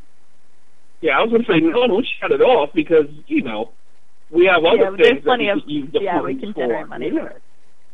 Yeah, it's true. It's, I mean, it's and they're feasible. also yeah, it's it's yeah. feasible that and could there's so many That's okay. You go ahead. You're the guest. Go ahead. Oh, I was just going to say, I mean, there there are plenty of obviously many many things that need to happen before that happens. I think another thing that we want to do is um, most of these bail funds can only post bail for people that have been convicted of misdemeanors. Um, right now, charity uh, money that's generated through charity, which is what the state calls it, um, it can only be used to post bail for uh, people who have been convicted, or sorry, people who have been charged with misdemeanors. And so something that we want to figure out too is like how to partner with people who are posting bail for people who have been convicted of felonies, or sorry, who have been charged with felonies. Um, just because it's it is a huge problem that most of the bail funds that exist now cannot post bail for for, pe- for people that have been charged with felonies. Mm. Have you dealt with, and they might not be felonies, I just automatically assume they did, um, Southerners on New Ground SONG? Hmm. Southerners on New Ground, is that what it's called? Yes, SONG. And they do the national bailouts. They're the ones who started that when they did the Black Oh, Mama bailout on Mother's Day. Hmm. and Jay Z and different things. I've never seen them say they don't give money. Um, they don't bail out felonies, but I didn't look that closely. Hmm. I'll check that out. Um, yeah, I know a lot of the smaller bail funds um, that are run out of uh, just in like smaller mun- municipalities, not the, the national bailout. I know that they are mostly posting bail for uh, people that have been charged with misdemeanors, but but I'll check that out for sure. Okay, well, we're. Uh, I think we're going to end up end our interview here. We want to remind you that you can participate in this. Uh, We just got a what the question on the board. Max. I'm sorry. Uh, Uh, it be- is be- www.thenewinquiry.bailbloc.com. All right, Scotty, you were saying? We have a caller from New York. Oh, okay. Well, welcome to New Abolitionist Radio. Maybe they have a quick question before you exit. Sure. Welcome to Yeah, New Abolitionist Radio. Oh, this sounds like tag. Yes, yes. Peace, What's brother up? Peace, brother Peace. Scotty, and peace to the guests. Peace tag. Pardon. So I'm I'm just stepping into the broadcast mad late, but I was looking at the description and I'm just very encouraged at uh, you know by what I'm seeing behind it. So I just really felt uh, like calling in and at least asking what would be the best way to go about uh, getting in touch with heads um, as far as you know supporting uh, this work and organizing around it. Great. I'm I'm glad to hear that that you dig it. Um, you can send us an email at bailbloc at thenewinquiry.com. Um, and that would be the best way to get in touch. And that, that email address basically just goes to me, so I, I can be in touch with you over email. Word and and tag's certainly one of those people that can help make some things happen out there for sure. Cool. That's awesome. That's great. Well, we want to thank you uh, for being here and sharing this information. We hope it's not the last time we hear from you. The Next time we hear from you, we'd like to hear that maybe you just bailed out a thousand people and you went beyond Brooklyn and Bronx. You know what I mean? And now you're you know, Yeah, working out definitely. I hope California so, or New Jersey. You know what I mean? But yeah, that's I would love to hear that. So much success in it, and uh, keep us in mind over here because we could always use some help too Great. in this abolitionist movement. Scotty, I will, Layla? for sure. Thank you Yes, so sir. much for having me. Indeed. Yes, thank you. I really appreciate it. It was it. nice speaking with you, Maya. Great. And I'll be listening to future broadcasts, so thank you. Thank you. Hey, uh, Maya, I sent you a friend request. If you could please accept it, so I can add you into some of our groups. Yeah, definitely. I So will. you can, ju- you know, sounds you know, see what we have going on and keep in touch. Definitely. That sounds great. Thank you so much. We're gonna have to do some uh, for the remaining segments. We'll probably have to squeeze in some quick stories. There's a, so much that has happened in the past week, as always. And if you want to follow the stories that we aren't don't have the time to share or able to put out there today, you can always go to our community.blacktalkradionetwork.com. Become a member for $24 a year. It helps to keep this thing going. And you never have to worry about Facebook jail. Everything that we do for the planning for the week is right there in the list. So kind of call it our cutting room floor. Trust me, it is stressful trying to figure out what stories Well, you're supposed Max, to tell me- when all of them are so important. This week, for instance, Scotty, Layla, and Yusef, Maya, even, and, and everybody is listening.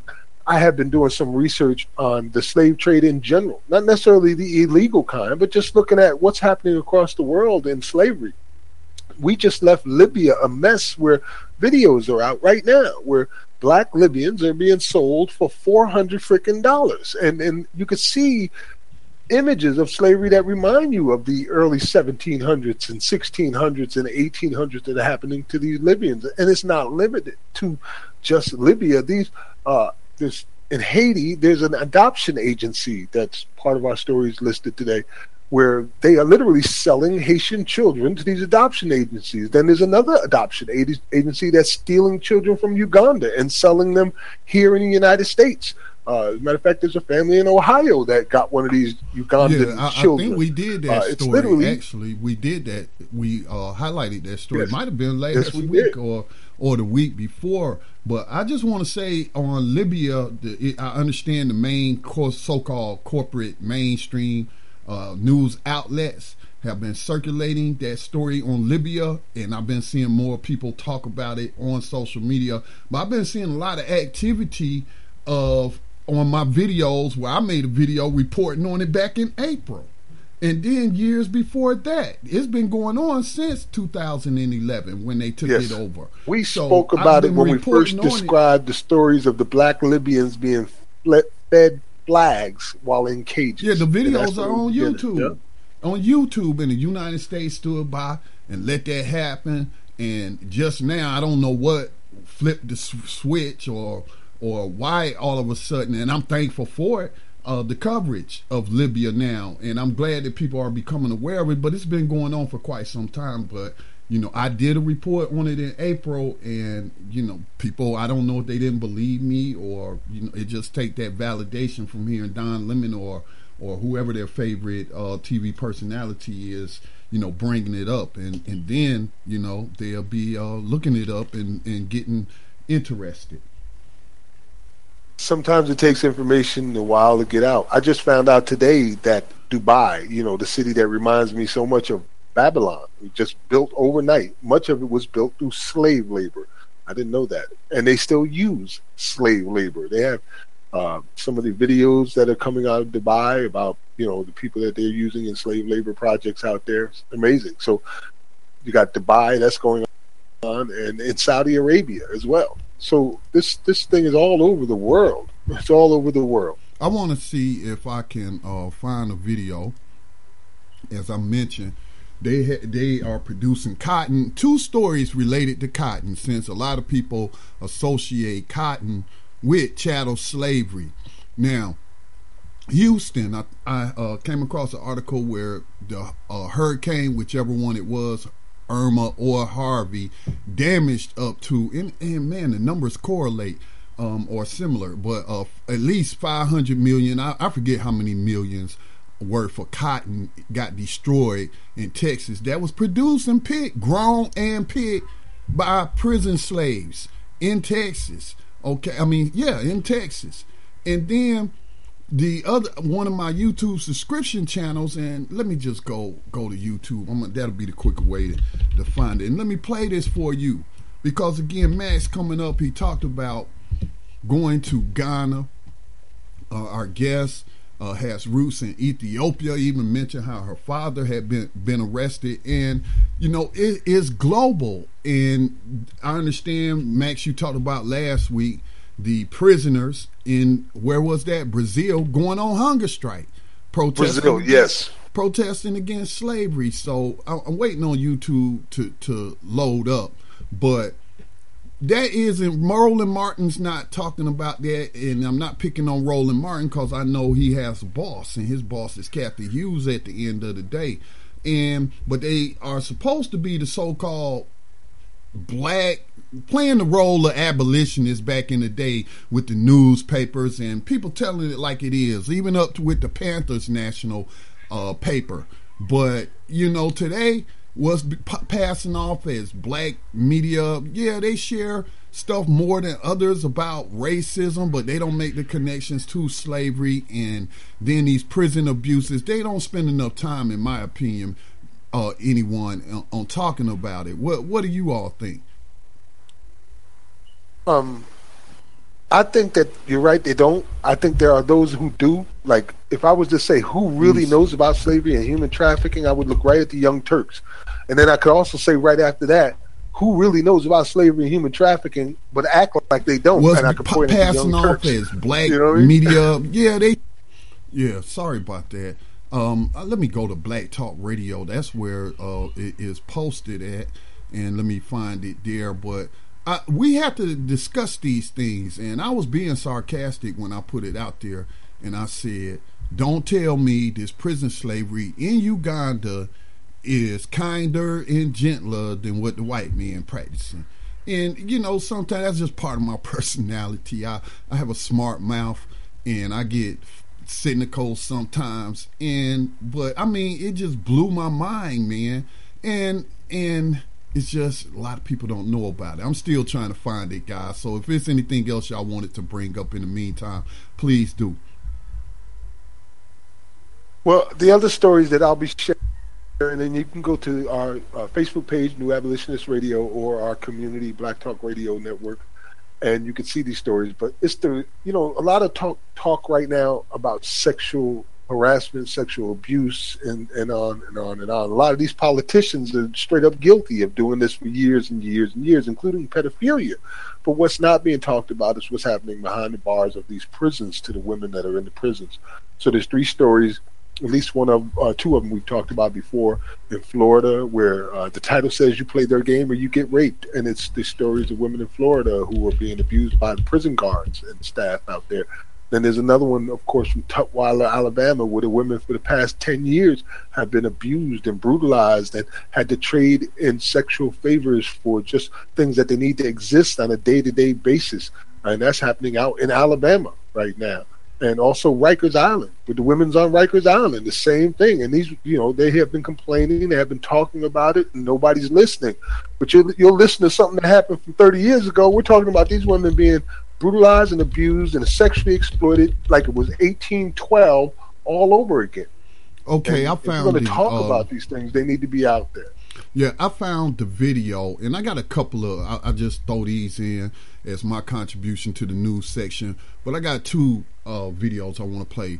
This one is about the prisons engaging in large scale cotton production in Uganda because it is an international movement and we do need to build those bridges. Max even, I mean, excuse me, um, Malcolm X even talked about building those bridges, you, uh, getting African uh, people to push their leaders to bring up these issues in the UN and, and then, you know, just pointing out to even the people themselves in Africa that slavery wasn't even abolished on the continent of Africa. So, and then we'll talk about, I'll play the video of the slave catcher who put, where 15 men just got out of jail on wrongful convictions, as Layla was bringing up. And actually, this one detective and his his his buddies, and they were robbing drug dealers and then planting drugs on on black men, and he and, and he's black, uh, a black slave catcher.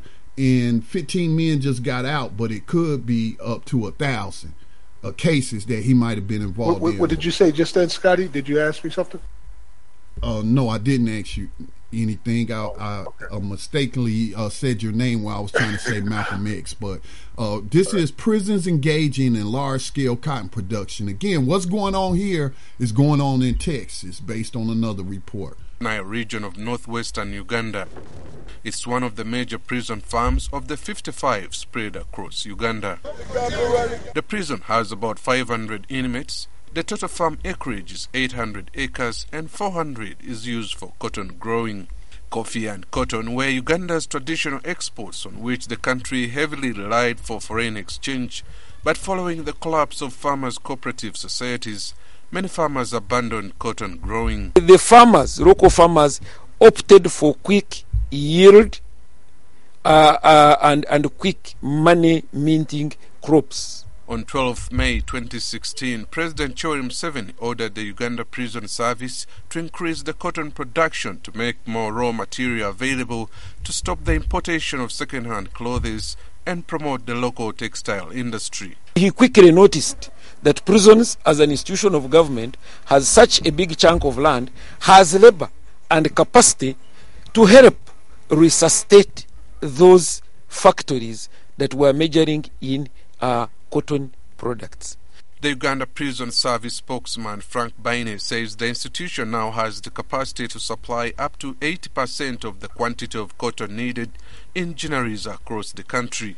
We are projecting that by the end of next year, we should be comfortable producing uh, about 6,700 bales. Baine urged more Ugandans to consider growing cotton and take advantage of the prevailing high prices. The average price now of cotton is 1,680. That's a good price. And uh, fortunately, this time round is not like then, where this cotton would be removed and they would separate. But this one is taken wholesale.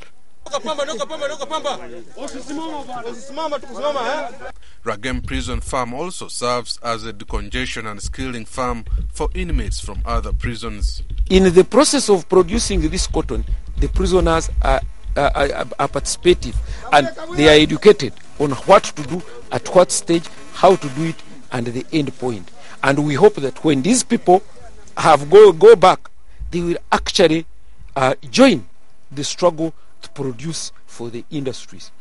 I used to dig cotton there at uh, our village, but I don't have experience for, for, for digging it there.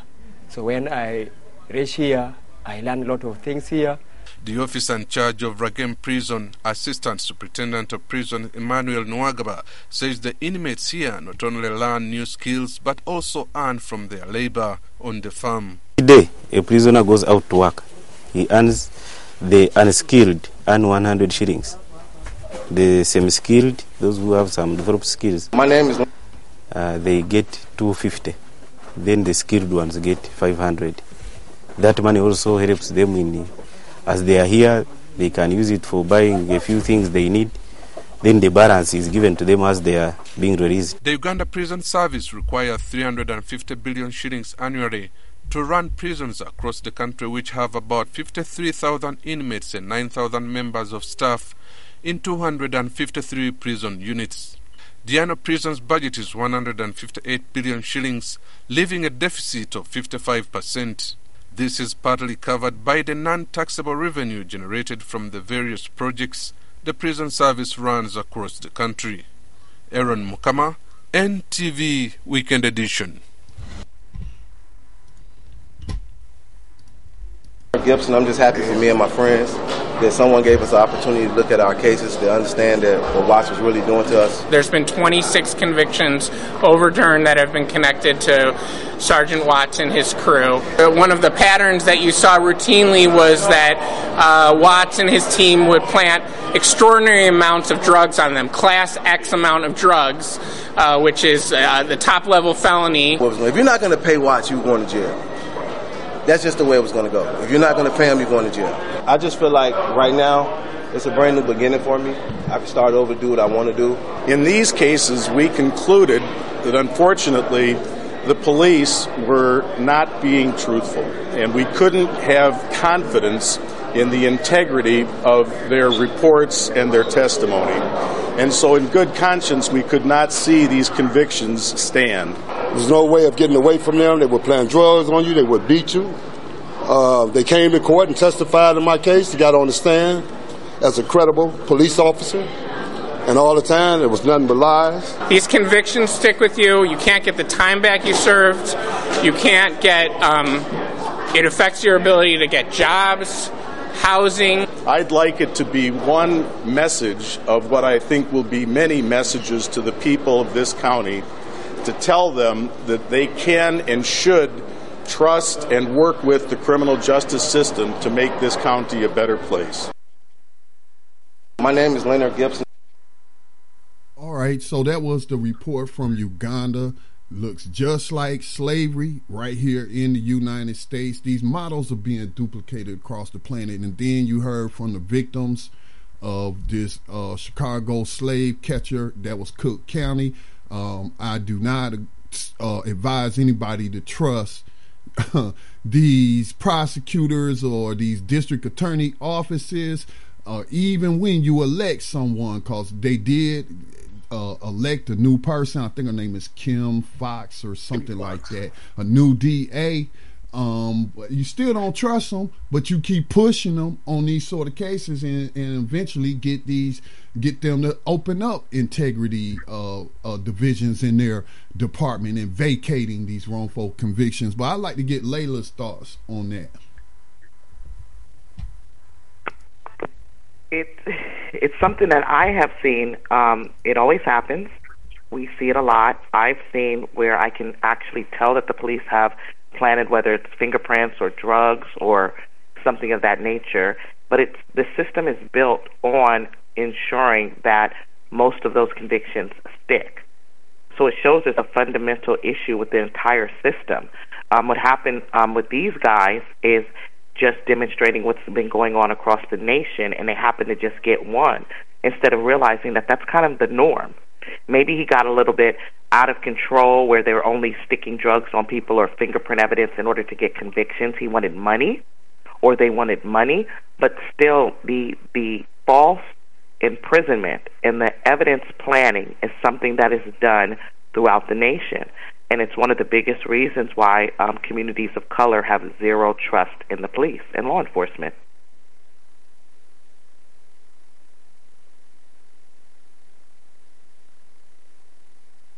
You guys still there? You hear me? Yes, I'm sorry. Uh, Yes. I, I read it. Okay, we have you back, Max. Yeah, I'm here. Yeah, so Max, you'll be going to Ghana, man. Uh, see if they, I'm sure they have prisons in Ghana, or you wouldn't be going there and you wouldn't have been invited there. But see if they, if the state is running something similar, like we just heard from Uganda. Your thoughts? Well, you got two different stories going on here, as well as the brilliant comment from uh, Layla. But the first story with the Uganda thing that that kind of blew my mind because what they're basically doing is re- recreating the 1800s models of cotton farming that America had going on and using their prisoners instead as a way, uh, as I, I keep saying over here week after week, economic development program, using slavery as an economic development program to enrich our whole society on the backs of the people who would be picking that cotton. I think that is a crime against humanity. Um, I think that the African nations should look into this deeper because they're not doing it out of the kindness of their heart. Trust me, this is not something to help the prisoners. It always ends up being something to help the corporations that are behind it making all the money. And then the other story, which with the 15 guys who were recently released, that's a pretty amazing story. It reminds me the other one that happened. Uh, what was the name of the other uh, officer out there in the Chicago area? Burke? Was it Burke, Scotty?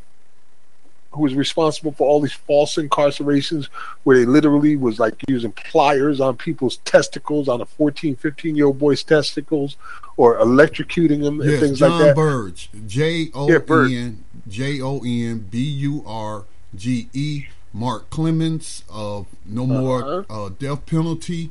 Uh, he runs that out of Chicago. Uh, he's a friend. He's in um, New Abolition. Excuse me. He's in our group, Move to Abolish 21st Century Slavery. But he's one of Burge's victims.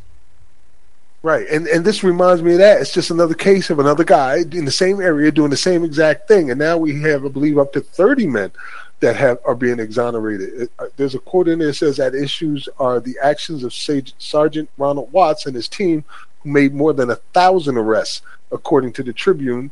There are reportedly more than 400 convictions tainted by Watts and his men. Uh, according to one of the lawyers for some of the men that have been exonerated.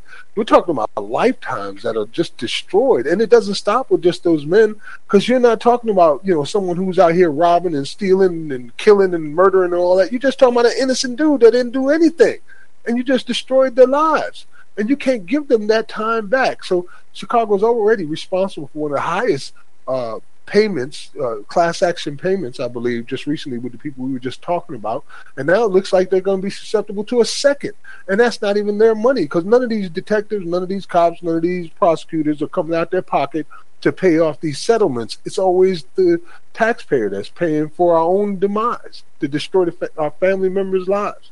So, yeah, that's how I feel about that second story. Well, one Uh, thing about that second story, I wouldn't necessarily. I would describe these these victims. The one that spoke, one of them clearly spoke that he was involved in the underground drug trade, And I, so I call them prisoners of politics because of the drug war. You make it so black men, even if they don't. I mean, the study's been done. Even if a black man has a college education or a high school diploma and he's going up against a white convict, that white convict is more likely to get that job than that black person. So we, uh, our people are forced through economics to engage in certain economic activity that isn't approved of by the state, but is being profited off of by the state. So it, I wouldn't necessarily say they were innocent, except for they're innocent in the sense that to me it wasn't a crime to begin with, unless minors was involved unless they murdered somebody and they were in there for that or raped someone or uh, you know a crime against humanity. But no it seemed like these people were engaged in the underground entrepreneurship which leads me to a question i wanted to ask layla. It's something that came up on tanya free and friends one of her questions. Um, and um, they she ran a segment where she was talking about in California, law has been passed. I can't tell you what state, what county, I mean, excuse me, what city or what county, but where former people who had been locked up on cannabis charges, nothing else but related to cannabis, were given preferential treatment to get cannabis license to open up cannabis businesses and dispensaries, even medicinal. Uh, have can you tell us anything about that? And I want to make sure I heard you right. You're saying that people that they had cannabis um, convictions, convictions yes. but that's it, were given preferential treatment? Yes, they, it's a program designed to give them first crack at the license uh, before I guess it's open up to the public, but giving them assistance and getting a license. So, oh, I was, knew it was going to be somewhere in Los Angeles or Oakland. San Diego is too conservative. Um, I haven't heard of that, but I'm going to definitely look into it. And it's because there are so many people of color who have been given these convictions and haven't been able to get jobs and employment and have suffered economically. While then, when it's okay, some other people, uh, primarily white men, are able to then come into an industry and then just make boatloads of money and it's unfair. So I know places like Oakland and Los Angeles, Compton, those kind of areas are really looking at that and what has happened because of the laws and how now you're going to let these people the same you're going to let them get millions, right. but you've destroyed their lives, and Right. it's in a matter of five to ten years. Come on, people. Here is And so I Oakland. definitely see It's that. O- I, there's an article I Google. Oakland gives weed convicts opportunity to open marijuana businesses as reparations. That's the title of the article. Yeah, Oakland's no joke. They don't play. You might have to snope that one too. I don't know if there was any controversy or whether it was actually true or not. I have look a it's true. deeper on it, It- 'cause I remember it's true. that once before. It's it's true. Um, no, we don't have to snope it. It's true. Okay. And I'm only being metaphoric with the snow.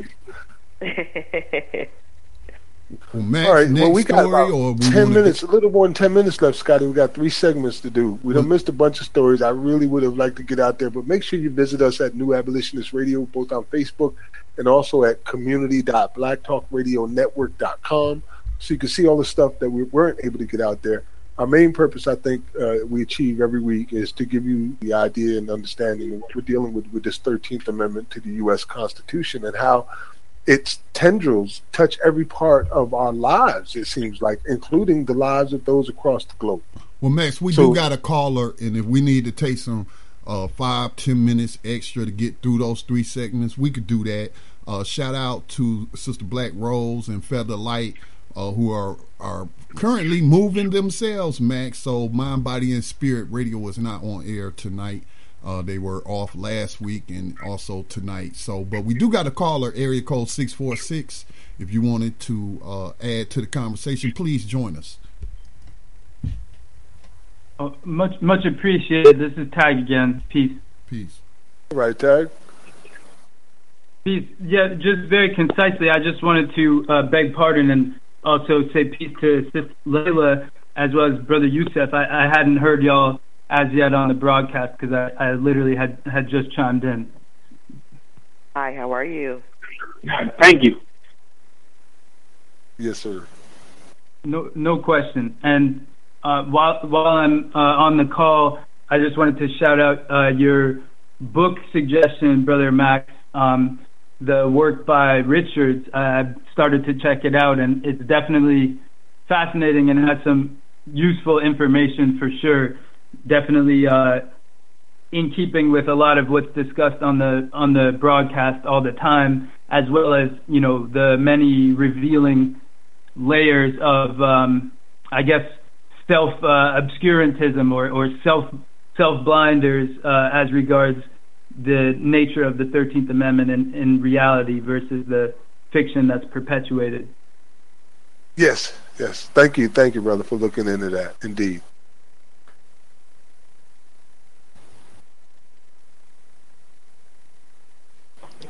Was was there anything else, uh, Tag? No, not necessarily. Just dope show as always, and and um, great looks for all that y'all do, and and please uh, keep up the good work. I, will definitely be following up uh, with these heads that y'all had on about this initiative that they're doing. That's um that's extremely worthwhile uh, from what it sounds like. All right, Tag. Well, we Thank do you, brother. have another caller, Max, uh, area code four hundred one. It's always nice when someone calls in and, and lets us know that we're doing something that matters, you know, and it touches them in some way or helps them to achieve whatever they're trying to achieve. Scotty, you said that we have another caller. Yes, area code four hundred one. Thank you for calling in. Please share with us. Add to the conversation. Um, hey everybody, it's J Nine in in uh, Rhode Island. Um, really nice What's up, Jay? tonight. Um, uh, yeah, I J9. was about, uh, about how everything, the whole, I, I found it that fascinating, and I'm so thankful that um, you all had her on the phone today to explain how that works, because I didn't even understand how it worked, and she explained it so well. Um, so that was really great. I just wanted to provide a quick um, update about um, the issues around how that couple in the car and the police basically assassinated the two folks. Well, one person, the other person still in the hospital in Rhode Island um, on November 10th. And no one is really being held accountable per the usual. And now they're starting to say that they have recovered drug paraphernalia from the truck and a big screen TV. Um, and they're trying to make it out like um, that the individual who was murdered by the police was some sort of criminal, and that's why 40 shots on a crowded highway, um, you know, uh, was justified. So we're still looking for answers here, and we're not getting it. And um, the media has been talking to people about it in the immediate aftermath because it happened on November 9th. Um, and there was a woman who the police actually pulled out of the car who was next to this truck um, before they let off 40 shots into the vehicle.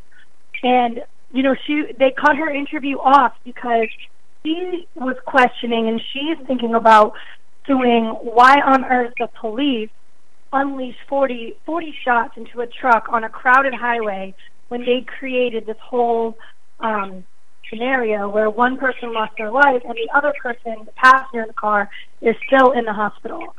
Um, so there's no there's no real positive movement other than the typical he was you know a person who was struggling with drug addiction and they're both Attacking him criminals. after so- yeah, he's you know, and he, you know, it's like Yeah. yeah, attacking That's what after they- dead. That's what they did with Mike Brown. But th- those that don't know what happened in Rhode Island is these cops. Apparently, one of them had gotten their car stolen, and that uh, the person that stole their car allegedly they thought they saw in this white truck get into this white pickup truck. So they had this big ass car chase with all of these uh, police cars. Some of them that were not supposed to even be involved in any kind of chase.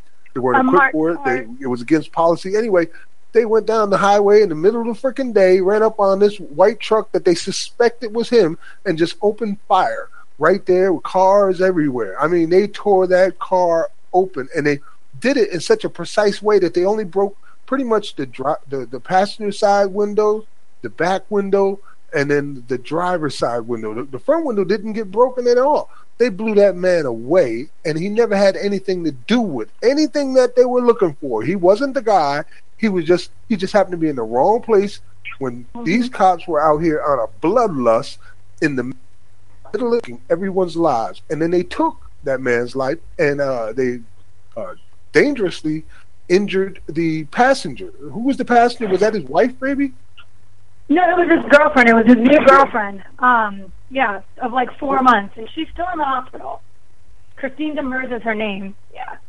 And didn't they also And try to uh, probable cause because they, this is what they found in the vehicle. didn't they insinuate that he might have been armed in the early uh, uh, when it was first oh yeah, going yeah. down? Yeah, there was there was reports that he was armed and there was a gun in the truck. Um, and you know you're never supposed to read the comments, but I read the comments. Um, and people are of the mindset that they deserve that he deserved this because he was clearly a criminal, clearly someone whose life was just snuffed out um, because he had cr- a criminal history, which they brought up right away. His mugshot, they used his mugshot. Right. You know, the Yeah, he, typical. he shouldn't have been a 12 year old boy playing with a gun in the park, right? Yeah. Shouldn't have been yeah, a 12 year old right? boy That playing looked with like a toy man. gun in the park. Uh-huh. That, that's the anniversary today. That's the same narrative that they provide every time. Criminalize you after death. They justify what they have done after they've done it. Better to seek And forgiveness another- than ask permission. That's how they roll. Well, and then another update on a situation that happened in Rhode Island a little while ago, um, where two administrators in separate incidents uh, were stepped down um, in high school because they physically assaulted students for quote unquote breaking up a fight. And the police, even though this 15 year old boy, they were they were physically restrained him. Um, they like broke his nose, like busted his jaw. The 15 year old boy, right, who's my son's age, right, 15 years old, um, he's getting charged with assault. But this grown man, administrator, the police are not filing charges. There were two separate incidences in two separate high schools. One of them went viral. Um, but there's going to be no charges. No charges. yeah, so- unfortunately, that happens every day. But we do got to get to Yeah, per the usual. some of our other segments, but I want to remind Max though before we Yeah. close out. And Tag brought up our Thank title. Um, tomorrow or this week, people have been given uh, opportunity to take some time off, or or even if they up. I don't want to act like any employer is giving anybody anything. Uh, except for those who where it don't count against your vacation time for the wage, and I I'm only going to use this as a metaphor during this case okay, the so-called corporate plantation or the slave wage or what, uh, you know, so they take vacation and they visit their family members on, on Thanksgiving, whether or not they celebrate Thanksgiving or not. And we should also remember the prisoners. And I want Max to uh, talk about the fact that since the march on Washington, D.C., some of the prisoners involved in helping promote that were thrown into solitary confinement and some of them are still in solitary confinement, although one or two may have gotten out. And, and entire prison systems that went on lockdown on the day of that march or pre- preceding days before the march are still on lockdown. Max. Yes, uh, Scotty, what we're talking about is the Free Alabama movement and the brothers that helped organize the largest prison slave labor work strike in U.S. history uh, with the September 9th uh, slave labor work strike that they helped organize, as well as being instrumental in the uh, March on Washington on August 19th of 2017.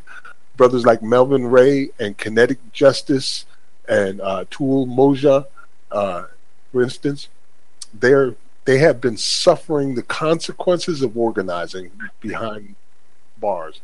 And it's not just them. South Carolina has been on full lockdown basically since the uh, Millions for Prisoners Human Rights March. Same thing with Florida has happened. Florida's prisons on lockdown. But these brothers in particular were at the heart of it. If you remember correctly, they had done interviews on PBS and Democracy Now! and Al Jazeera, all from inside solitary confinement. You know, they had guards who went on strike along with them in the Alabama uh, strike right out there because what they were talking about was human rights, and they had all the proof to back them up. Two hundred percent capacity in Alabama prisons prison slave labor exists in Alabama, and you get punished if you don't work. And then they feed you the nastiest things you can imagine, and they don't give you no health care. Your, your living conditions are just, you know, like ridiculous. So they were going through all of this, and they realized that the Thirteenth Amendment might be the key to solving a lot of these problems, and uh, started organizing. In any case, we just wanted to let people know that they're suffering right now. There's st- some of them are still in solitary confinement right now. One brother, uh, I believe Melvin Ray, spent two years in solitary confinement. Uh, so we need to ring the bell on this and let people know what they're suffering out there and what they're going through, and uh, to keep them in our hearts and minds and prayers. Because without what they did, without the exposure that they brought to this, a lot of these things wouldn't exist right now. There's a human cost to all of this. Mm-hmm. So yeah, uh, the brother told me that he was just paroled out September 11th of this year from indefinite solitary confinement, and he says that Jaja, Taul Moja, Melvin Ray, and Kinetic Justice still are still in solitary confinement.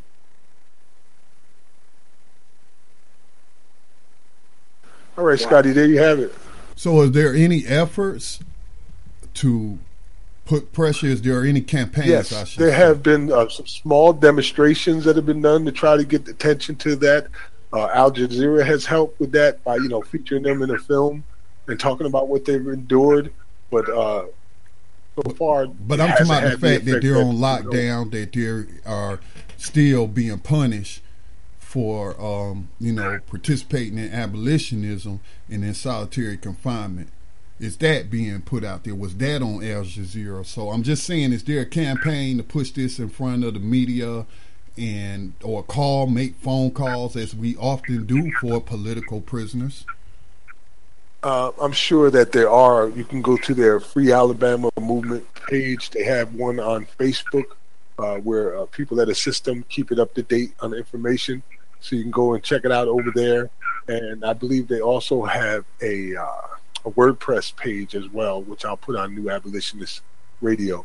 They've been documenting a lot of this as it's been going along. Or what about And, the uh, other see places? Updates. What about the state of South Carolina? What about uh, Florida? Do we know if they still on lockdown or anybody? And so those are some things people out there that's part of I've move to abolish 21st century slavery and human trafficking. Some things we could use some help researching and and just bringing that to people's attention. Uh, but Max, if you want to take us through the final three segments, if y'all can handle the final three uh, segments, Uh, Layla, do you have either one of them that you would like to do? Our abolitionist in profile, uh, the rebellion remembered, or the rider of the 21st century underground railroad? All right, we just got a call I'm from logged Otis. on right now. Uh, Go we, ahead. ju- we just got a call pick from one and I'll start. We just got a call from Otis, so everybody can get situated as Otis shares his thoughts with us. Otis, Hey, great program, man. I'm checking out that blockchain. But Scotty, I was trying to tell you, I had, I think I told Max last week, I had trouble with the hard drive. I just got all that stuff back up. So I got your message. So just send me some more information, and I'll dig in and start doing that for you. The programming, Okay. the message you sent me. So great work, man. All right, appreciate Good, it. good, brother. Layla. Thank you, brother.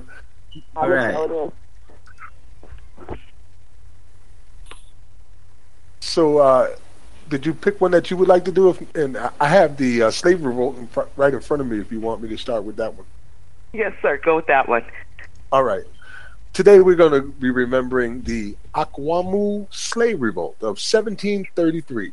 On St. John was rebellion against slavery imposed by the Danish plantation owners. The revolution started in 1733 to 1734, during which armed Akwamu slaves or enslaved individuals captured the contested Danish West Indies island of St. John. The revolt lasted for six months also known as the 1733 slave insurrection, enslaved individuals insurrection on St. John, inhumane treatment caused a massive and rapid call for rebellion. On November 23rd, 1733, about 150 enslaved Africans from Akwamu, presently Ghana, revolted against their Danish masters in the plantations. wow. The severity of this resistance made it one of the earliest and longest slave enslaved individual uprisings in the Americas. For several months, these enslaved Africans rebelled, directing their anger toward the white estate managers with the aim of overthrowing them and taking control of St. John. Like most enslaved people's uprising in those days, the Akwamu's revolt was suppressed after a major defeat in May 1734 when French and Swiss troops from Martinique came to help the Danish regain control of their estates. The forces were heavily armed and trained, so suppressing the revolting enslaved peoples was imminent. In late August of 1734, the planters regained control of the island and the rebellion was declared over and defeated. The soldiers hunted down and killed or captured every single rebel. The British had won the claim of St. John before the Danish control government took control in 1618. The Danes established sugar plantations and large scale farmings of plants such as cotton and indigo. At this time, the demand for sugar was high in Europe, and those sugar plantations became a gold mine to the plantation owners. Since hiring labor services was so expensive, expensive, and the Danes could not convince their motherland workers to come work for them in the West Indies, the Danish decided that slave labor was the most efficient source of energy. By mid 1733, the estate owners had developed about 109 plantations, and the slave traders had brought about 1,000 Africans from Accra. The Danes devoted one fifth of the estates to the sugar production. By the end of that century, thanks to the increased number of enslaved Africans, the population of St. John grew to 2,500. But that never concerned the planters as these slaves were unarmed and uneducated. By the time of the revolt, the enslaved Africans outnumbered the European inhabitants. There were 1,087 Africans to 206 Europeans, without calculating children or the elderly. Also, around this time, most plantation owners lived in St. Thomas. In their absence, the hired managers assigned to oversee the owners' properties and ascertain production and prosperity mistreated the labor providers. The cruelty of land managers planted seeds of rebellions amongst the slaves. To the advantage of the rebels, the Danish West Indies Company had provided only six soldiers to supplement the local white militia. And we here at New Abolitionist Radio remember the Akwamu slave revolt of 1733. Salute. Salute. You, you know what I find funny about this article, you know, because you know they, they're calling today. them. That really threw me off when you read that. Just the fact that it was November twenty third, you know, and and Ghana, but how they're calling them uh, estate, you know, estate managers, and they have the instead of instead of calling them, you know, uh, uh, overseers. Over, you know, the overseers and all of these things. So it's it's it's it's sort of like you, you know the movement of how they're trying to whitewash the whole movement. You know, but yes. I'm, you know, I'm I'm I'm glad that this information is out there because you know most people don't know this history. You know, until today, I never knew anything about the Akwamu's uh, enslaved revolt. And had not been for you, I wouldn't have either. So thank you for that link, Yusef. Um, Sister Layla, are you ready with our the, the next of our segments? Yes, sir. And which one would you like me to do? I have the abolitionist profile. Profile. Or, okay, oh, or you could, yeah, there you go. Okay. And so today's abolitionist profile will be on Hetty Reckless. And she was born in slavery in Salem, New Jersey in, 19, in 1776, the daughter of Dorcas Broadley, who belonged to the wealthy Johnson family, who lived in Johnston Hall. Initially, Reckless was the property of Jane Gibson Johnston, and when she died, became her son's chattel. When Col- Col- Colonel Robert Gibbon Johnson, renowned for his eating of tomatoes, in an era when they were thought to be poisonous, married for the second time, his wife Juliana mistreated Reckless.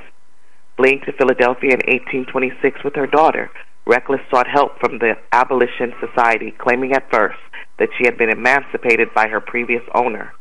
She recounted that she boarded a stagecoach like any other passenger and rode without question from Salem to Philadelphia, resolved not to return because Johnson's wife had knocked out her front teeth with a broomstick and yanked out tufts of her hair.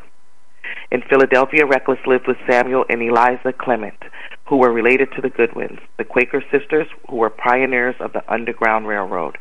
Introduced to this circle in 1833, Reckless became a founding member of the Philadelphia Female Anti-Slavery Society, along with Grace Bustill Douglass, Sarah Mapps Douglass, and Charlotte Forten Grimke with her daughters, Forten Grimke with her daughters. Her cherished possessions included a photograph of the members of the PFASS and a flag with anti-slavery inscriptions. Reckless also operated a safe house for the Underground Railroad on Rodman Street in Philadelphia. Her activities included supporting the establishment of Sabbath schools in the black community. Reckless felt it was important for the benevolent societies to support organizations which the African American community had created for themselves, but improve them with educational offerings. In 1838, Reckless attended the Anti Slavery Convention of American Women held in Philadelphia from the 15th to the 18th of May. Reckless was not concerned with freeing women from slavery, with not only freeing women from slavery, but from sexual exploitation as well. In 1845, she and Betty, she and Hetty Burr co-founded the Moral Reform Retreat to shelter women victims of vice. It was the only shelter for African American women in Philadelphia. After 1850, Reckless returned to Salem and continued her anti-slavery work, living on Market Street near the old Johnston Manor House. These activities continued through the American Civil War when in a letter from 1862 from Abigail Goodwin to William Still, Goodwin reported that Amy Reckless collected $17 more than any other contributor and was collecting clothing for fugitives. By 1880, Reckless had returned to Philadelphia and was living with her two with two of her daughters. She died at home on January 28, 1881.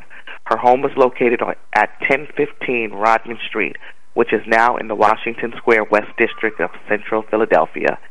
She was aged almost 105 and left a daughter who was in her 70s. Her mind was quite sharp until the end, and she was fond of recounting that she had what she had seen George Washington that she had seen George Washington more than once. And that was I've never heard of this abolitionist before. And Me Amy either. Hester- Thanks again to Yusef Hassan. Yeah. Salute. Thank you. Salute. Thank you. I mean, you know, uh, one thing that jumped out at me, uh, Grace was still Douglas. I know she was related to Paul Robeson. I, I don't recall the uh, relation to it. Just that just that name just jumped out at me in the article.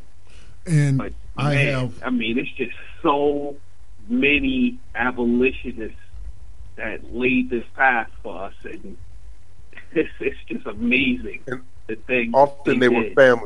Families, entire families that were involved, like the Browns. Yeah. You know, And but put it uh, on the line every single day.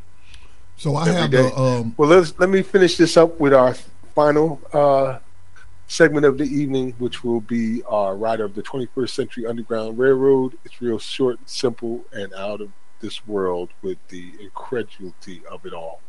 Uh, today, a New Orleans man who has spent nearly eight years in jail waiting trial on a drug charge could be released at any moment, according to the advocate.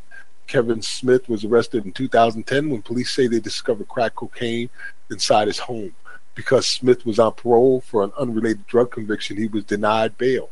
A series of delays saw Smith spending the better part of a decade behind bars. First, the charges were dismissed, new charges were brought after prosecutors discovered evidence that should have been turned over to Smith's defense team. They restarted the clock on the statutory two year deadline to try the case. Then Hurricane Isaac hit. Due to a state of law established after Hurricane Katrina, the two year window was restarted again. In 2012, the case was transferred to a different department and lost in the shuffle.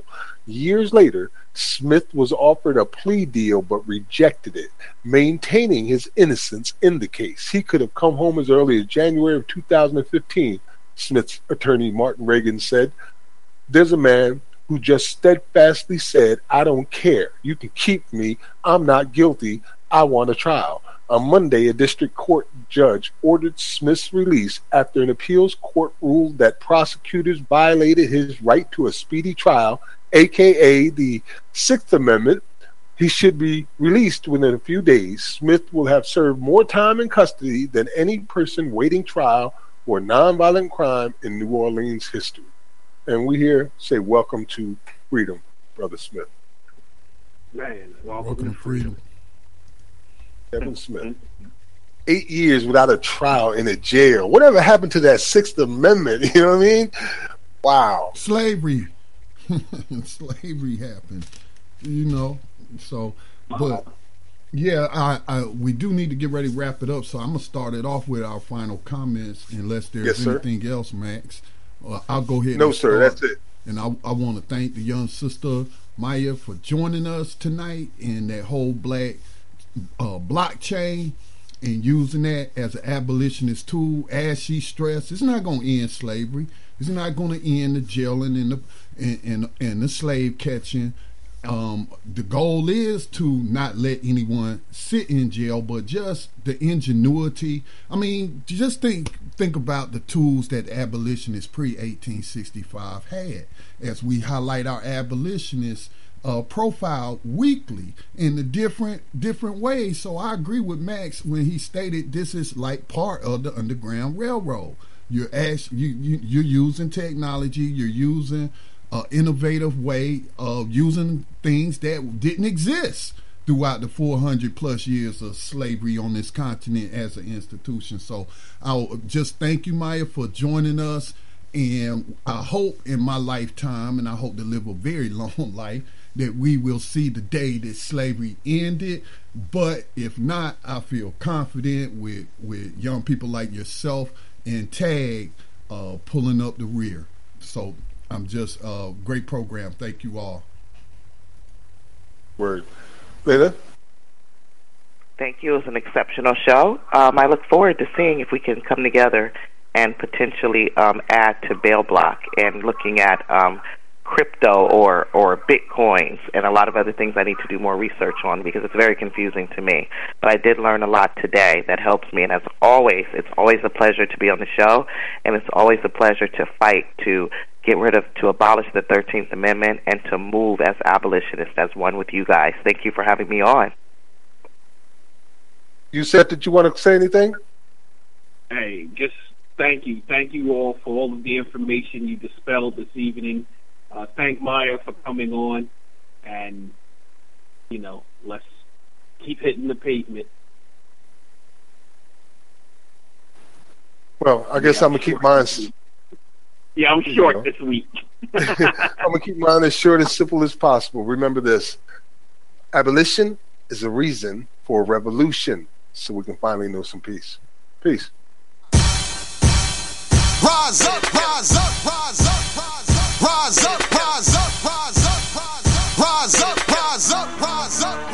Showtime. Just lift your eyes up, let your wise rise up. See the signs of the times. If it's time, rise up, rise up. When death and hell dwell among all God's people, when those we chose and trusted have become completely corrupted and inherently evil, when the feast that feeds you starves our father's children, when snuff, porn, and pedo forms begin to get top billing, rise up.